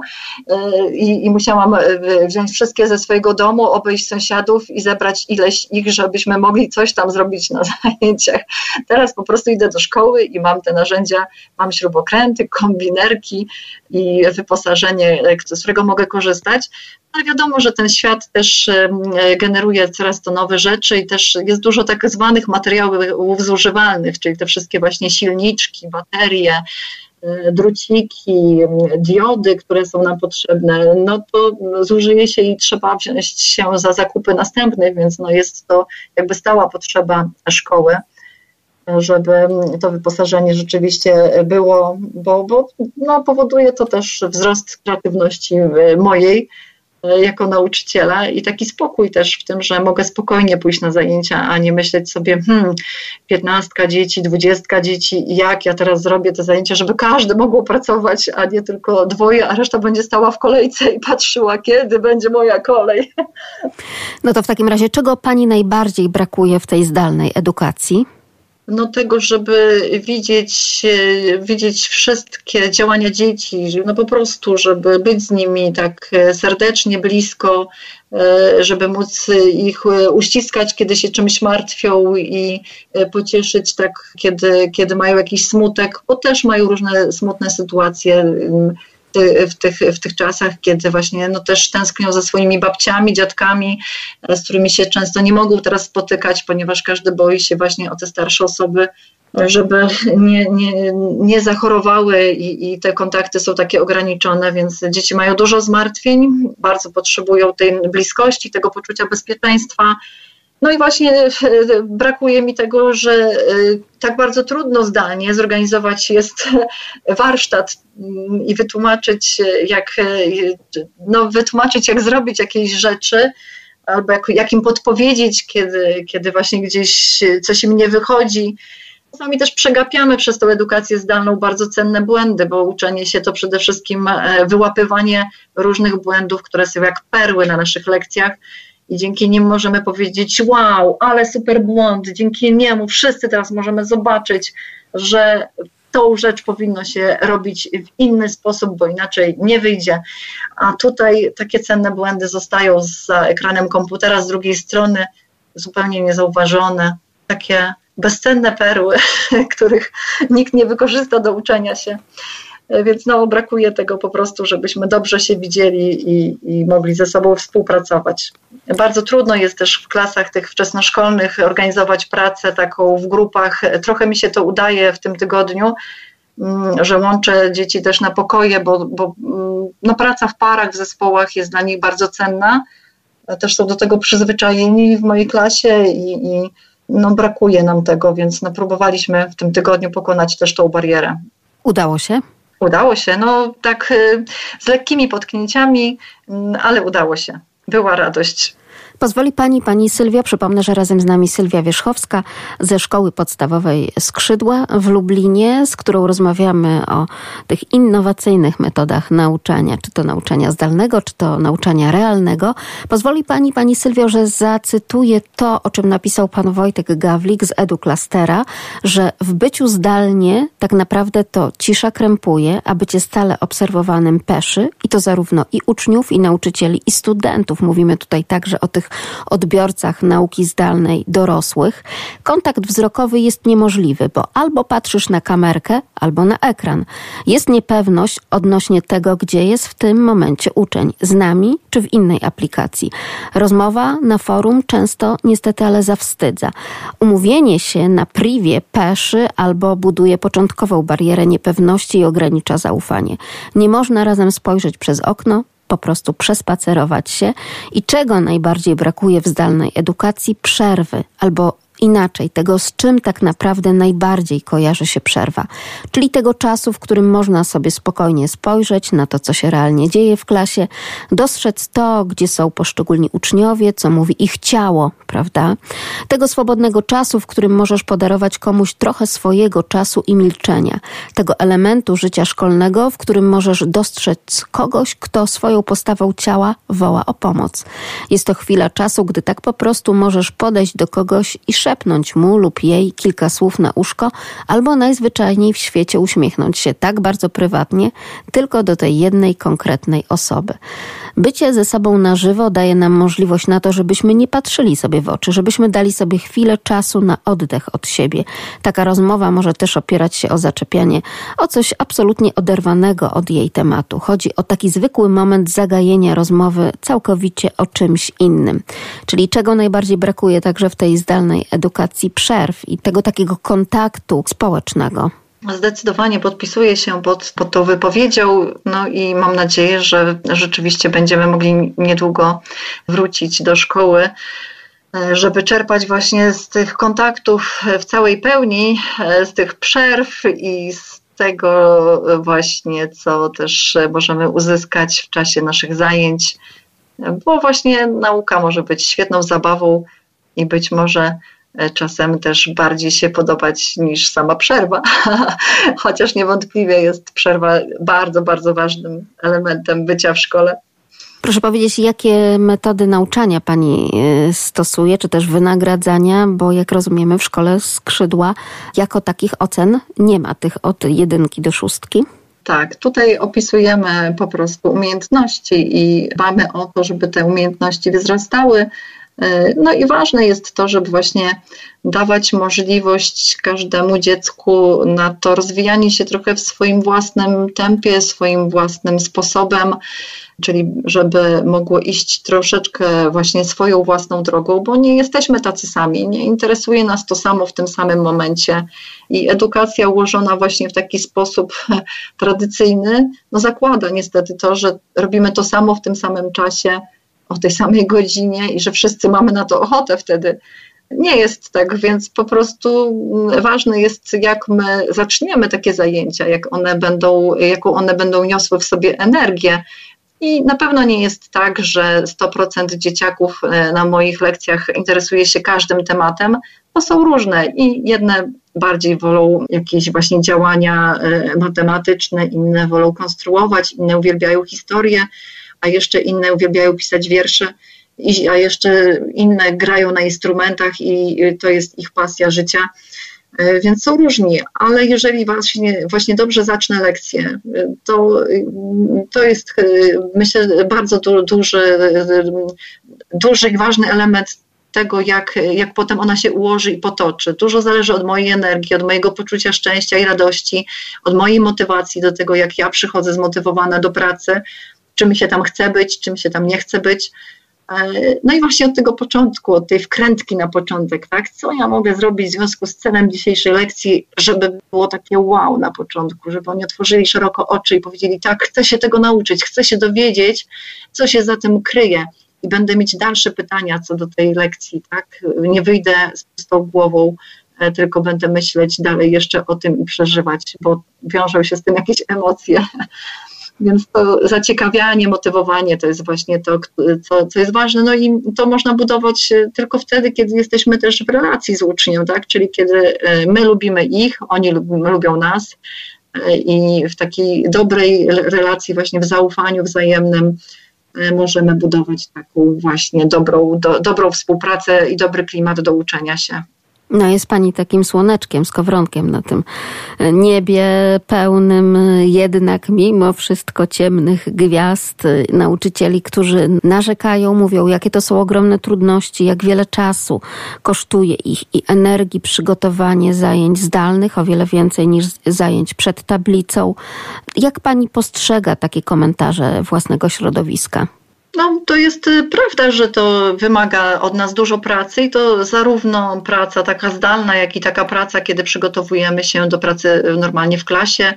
To y, jest y, jakby zawsze wymagające, tak? Zawsze jest to praca trudna. Myślę, że jest to trochę problem taki społeczny, że często jest to praca też niedoceniana, przez co też może czasami nauczyciele tracą to poczucie pewności siebie, poczucie własnej wartości. I myślę, że to jest coś, do, do, czego staram się też przekonać moje koleżanki, moich kolegów. Dbajmy o siebie, dbajmy o swoje pasje, rozwijajmy się. Będziesz człowieku szczęśliwy, będzie ci łatwiej prowadzić lekcje po prostu. Dbaj o swoje poczucie szczęścia. Lubisz spacery, chodź na spacery. Lubisz robić e, dekupaż, rób ten dekupaż. Po prostu rób coś dla siebie.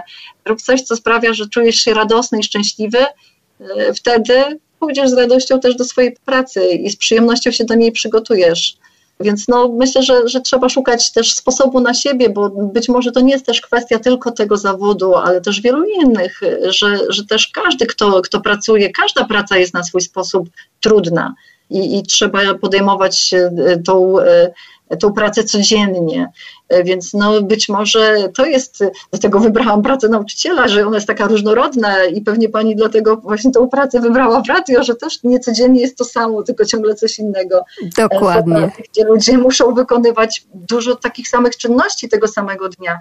I myślę, że byłaby ona dla mnie tam naprawdę bardzo ciężka wtedy, gdyby kazali mi codziennie robić to samo. To byłoby dopiero trudne do zniesienia, a tutaj po prostu ważne jest, żeby zadać sobie pytanie, czy ja tego chcę, tak? czy ja chcę, czy, i co ja mogę zrobić, jeżeli mam z tym kłopot, jak sobie z tym poradzić, tak? co mogę zrobić, żeby właśnie budować swoje szczęście. A szczęście jest tu i teraz. Nieważne, czy jest pandemia, czy jest jakieś inne zdarzenie życiowe. Nie można szczęścia przypisywać do przyszłości. Będę szczęśliwy, jak się to wszystko skończy, będę uczyć normalnie.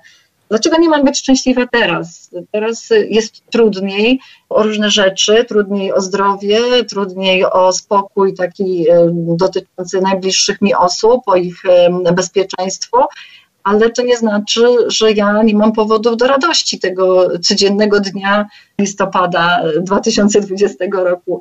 Jak będę myśleć tylko o szczęściu, że kiedyś będę szczęśliwa, to mogę kiedyś e, stwierdzić, że całe życie myślałam o tym, że będę szczęśliwa i nigdy nie byłam ja chcę być szczęśliwa teraz. Tego szczęścia Pani życzę i jeszcze na koniec proszę, aby wypunktowała, tak jak Pani to zrobiła w liście do naszej redakcji, te osiem powodów, dla których warto uczyć poprzez doświadczenie i to na bazie elektroniki.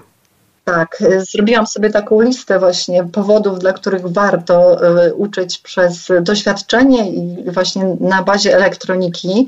Po pierwsze, właśnie doświadczenie y, związane z działaniem energii Y, rozwija tą umiejętność myślenia abstrakcyjnego, pobudza wyobraźnię dzieci, ponieważ to, co robimy, no, oparte jest na różnych prawach, prawach fizyki, prawach matematyki, więc wymaga jednocześnie logicznego myślenia jest takim namacalnym dowodem dla dzieci, że wiedza i doświadczenie idą w parze ze sobą i że warto się uczyć i warto doświadczać, żeby wzbogacać wiedzę i żeby wzbogacać doświadczenie. No po drugie właśnie projekty różnego rodzaju i tworzenie powoduje, że spełniamy się jako ludzie, bo kiedy coś tworzymy, to doznajemy właśnie satysfakcji, doznajemy szczęścia, możemy właśnie odkrywać swoje zainteresowania, pasje i to jest niesamowita wartość takiego mm, uczenia przez budowanie i przez tworzenie różnych rzeczy. Także po prostu rozwija to zdolności manualne, czyli to, o czym mówiłam, trzeba łączyć małe elementy, trzeba zastanowić się, czy to się da skleić, czy to lepiej skręcić i jak to zrobić, więc nasze ręce muszą pracować, koordynować się, muszą wszystkie ruchy, żeby to dało się zrobić dokładnie. Też mam tu przy tym taką zasadę, prowadząc zajęcia, że ja pokazuję dzieciom jakiś kierunek, e, jakiś kierunek, a potem schodzę im z drogi. E, nie robię nigdy za nich żadnych rzeczy. Satysfakcja będzie wtedy, kiedy będzie to zrobione przez nich, a nie przeze mnie. Więc choćby najbardziej było na początku zrobione w sposób jakiś niedoskonały, to będzie dawało radość, jeżeli będzie ich i nie oszukamy ani dzieci, ani siebie, że, że ktoś zrobił to, że, że nie wiem, no, że zrobili to sami, jak nie zrobili sami. Po prostu pokaż jak, pokaż kierunek, daj narzędzia, daj możliwości. Pokaż, że nie musi to być tylko w ten sposób zrobione, że można wykorzystać inne rzeczy i niech robią to sami. A proszę powiedzieć, skąd w Pani taka odwaga? Bo teraz przeglądam zdjęcia z Pani zajęć, przypomnę, konstruktorzy marzeń. I tutaj te drobne, szczuplutkie dzieci z klasy trzeciej trzymają szlifierkę kątową, trzymają wkrętarki i wszystkie inne urządzenia, które należą do tak zwanego warsztatu taty i dziadka i zazwyczaj y, opatrzone są takim słowem nie, nie, ale dziecko, ty tutaj do tego to nie podchodź. Skąd w Pani taka odwaga, że Pani to daje do rąk dzieci? Po pierwsze, to wynika z mojego własnego doświadczenia, że jeżeli ja potrafię używać tych narzędzi i potrafiłam używać ich jako dziecko, to chyba mam stąd też więcej odwagi i wiary w to, że y, dzieci rzeczywiście też to potrafią zrobić. No bo skoro współczesne dziecko teraz potrafi obsłużyć intuicyjnie laptopa, no to tym bardziej powinno umieć użyć młotka. No właśnie, to też jest mój motyw, ale też muszę powiedzieć, że dzieci są naprawdę bardzo odpowiedzialne. Myślę, że przypuszczam, tak, że dużo trudniej na przykład bezpiecznie byłoby prowadzić takie zajęcia e, z klasą siódmą czy ósmą, gdzie dzieci e, trochę chcą się przed sobą popisać, e, chłopcy trochę chcą pokazać, jak to już oni wszystko potrafią, jak to wszystko e, już dobrze opanowali i wtedy właśnie może łatwo o wypadek. Dzieci w klasach tych moich trzecich są bardzo ostrożne nie mają właśnie jeszcze tej takiej dużej pewności siebie. Te narzędzia często trzymają w rękach swoich pierwszy raz, więc bardzo dokładnie e, słuchają instrukcji, bardzo się poprawiają nawzajem. Załóż rękawiczki, a jak szlifujesz, to jeszcze załóż okularki, pilnują się, e, żeby włosy były związane w czasie zajęć, żeby gdzieś tam się coś nie wkręciło w wiertarkę czy w krętarkę. E, więc naprawdę widzę, że to jest też taki wiek, kiedy można ich uczyć e, posługiwania się tymi narzędziami, bo naprawdę e, w bardzo odpowiedzialny sposób do tego podchodzą. Na którym punkcie tych ośmiu powodów, dla których warto uczyć e, przez tak. doświadczenie i to na bazie elektroniki, zatrzymałyśmy się? Zatrzymałyśmy się na trzecim, y, czyli na tym właśnie rozwijaniu zdolności manualnych. Czwarty to mógłby być właśnie ten, że widzę w tym wartość kształtowania tych cech charakteru, tak bardzo potrzebnych w życiu, jak wytrwałość, cierpliwość, konsekwencja w dążeniu celu, nie poddawanie się, kiedy popełni się błąd, tylko podejmowanie kolejnej próby.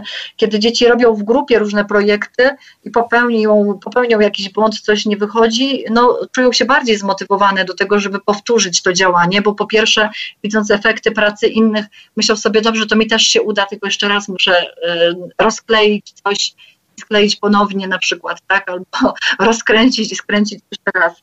Y, więc jest to, jest to ważne i zaczynają właśnie mm, y, to, co jest potem, jakby konsekwencją tego, czyli ten, ta, ta, jakby ta, ten, ta piąta wartość, ten piąty powód, łączyłabym z tym właśnie, że oni zaczynają łączyć to że przeżywając różne trudności po drodze, dochodzą do satysfakcji, do e, tego, że coś jednak jest wykonane, tak? Czyli jakby widzą sens ponoszenia pewnych trudów, popełniania błędów, po to, żeby osiągnąć jakiś sukces. No po szóste wierzę, że dzięki takim zajęciom jednak naprawa jakichś prostych urządzeń w domu będzie kiedyś możliwa. I nie do wszystkiego A nie tylko wymiana na nowe. Albo wymiana na nowe, tak od razu. Tak. Może nie wszystko jest tak możliwe do zrobienia, ale może przynajmniej dętka w rowerze zostanie zmieniona albo uszczelka w kranie. Poza tym mam nadzieję, że właśnie może w mojej grupie jest jakiś przyszły pasjonata elektroniki, który wynajdzie jakieś niesamowite nowe rozwiązania dotyczące naszego życia codziennego i ułatwi nam życie. I ostatni, jakiś ósmy powód, który mi się skojarzył, to po prostu to, że specjalizowanie się w takich dziedzinach ma po prostu sens ze względów takich zawodowych. Bycie elektrykiem, czy elektronikiem, czy programistą to obecnie po prostu zawód o olbrzymich możliwościach, dający wiele możliwości rozwijania się, bardzo potrzebny też społecznie, ale też osobiście może być właśnie pewnym stylem i sposobem na życie. Życzę pani, aby ten zapał nie wygasł, tak jak ta żaróweczka e, złożona gdzieś w jakimś tym elektronicznym doświadczeniu. Wszystkiego dobrego. Jeszcze raz dziękuję za rozmowę. Przypomnę, że razem z nami była Sylwia Wierzchowska ze Szkoły Podstawowej Skrzydła w Lublinie. Dziękuję bardzo. Dziękuję bardzo. Szkoła powinna być przestrzenią i dla przyszłych filozofów, i dla przyszłych odkrywców odnawialnych źródeł energii, i dla pogromców wirusów. Nie ma już ludzi renesansu, którzy zajmą się tym wszystkim jednocześnie, ale każdy z nas jest po coś na tej ziemi, tylko musi mieć szansę to odkryć. Z takim oto filozoficznym, edukacyjnym rozważaniem zostawiam Państwa dzięki rozmowie z Sylwią Wierzchowską, nauczycielem ze Szkoły Podstawowej Skrzydła w Lublinie. I oczywiście życzę Państwu dobrej nocy i dużo, dużo zdrowia. Sprzed mikrofonu kłania się Magdalena Lipiec-Jaremek. Do usłyszenia za tydzień we wtorek. Dobranoc.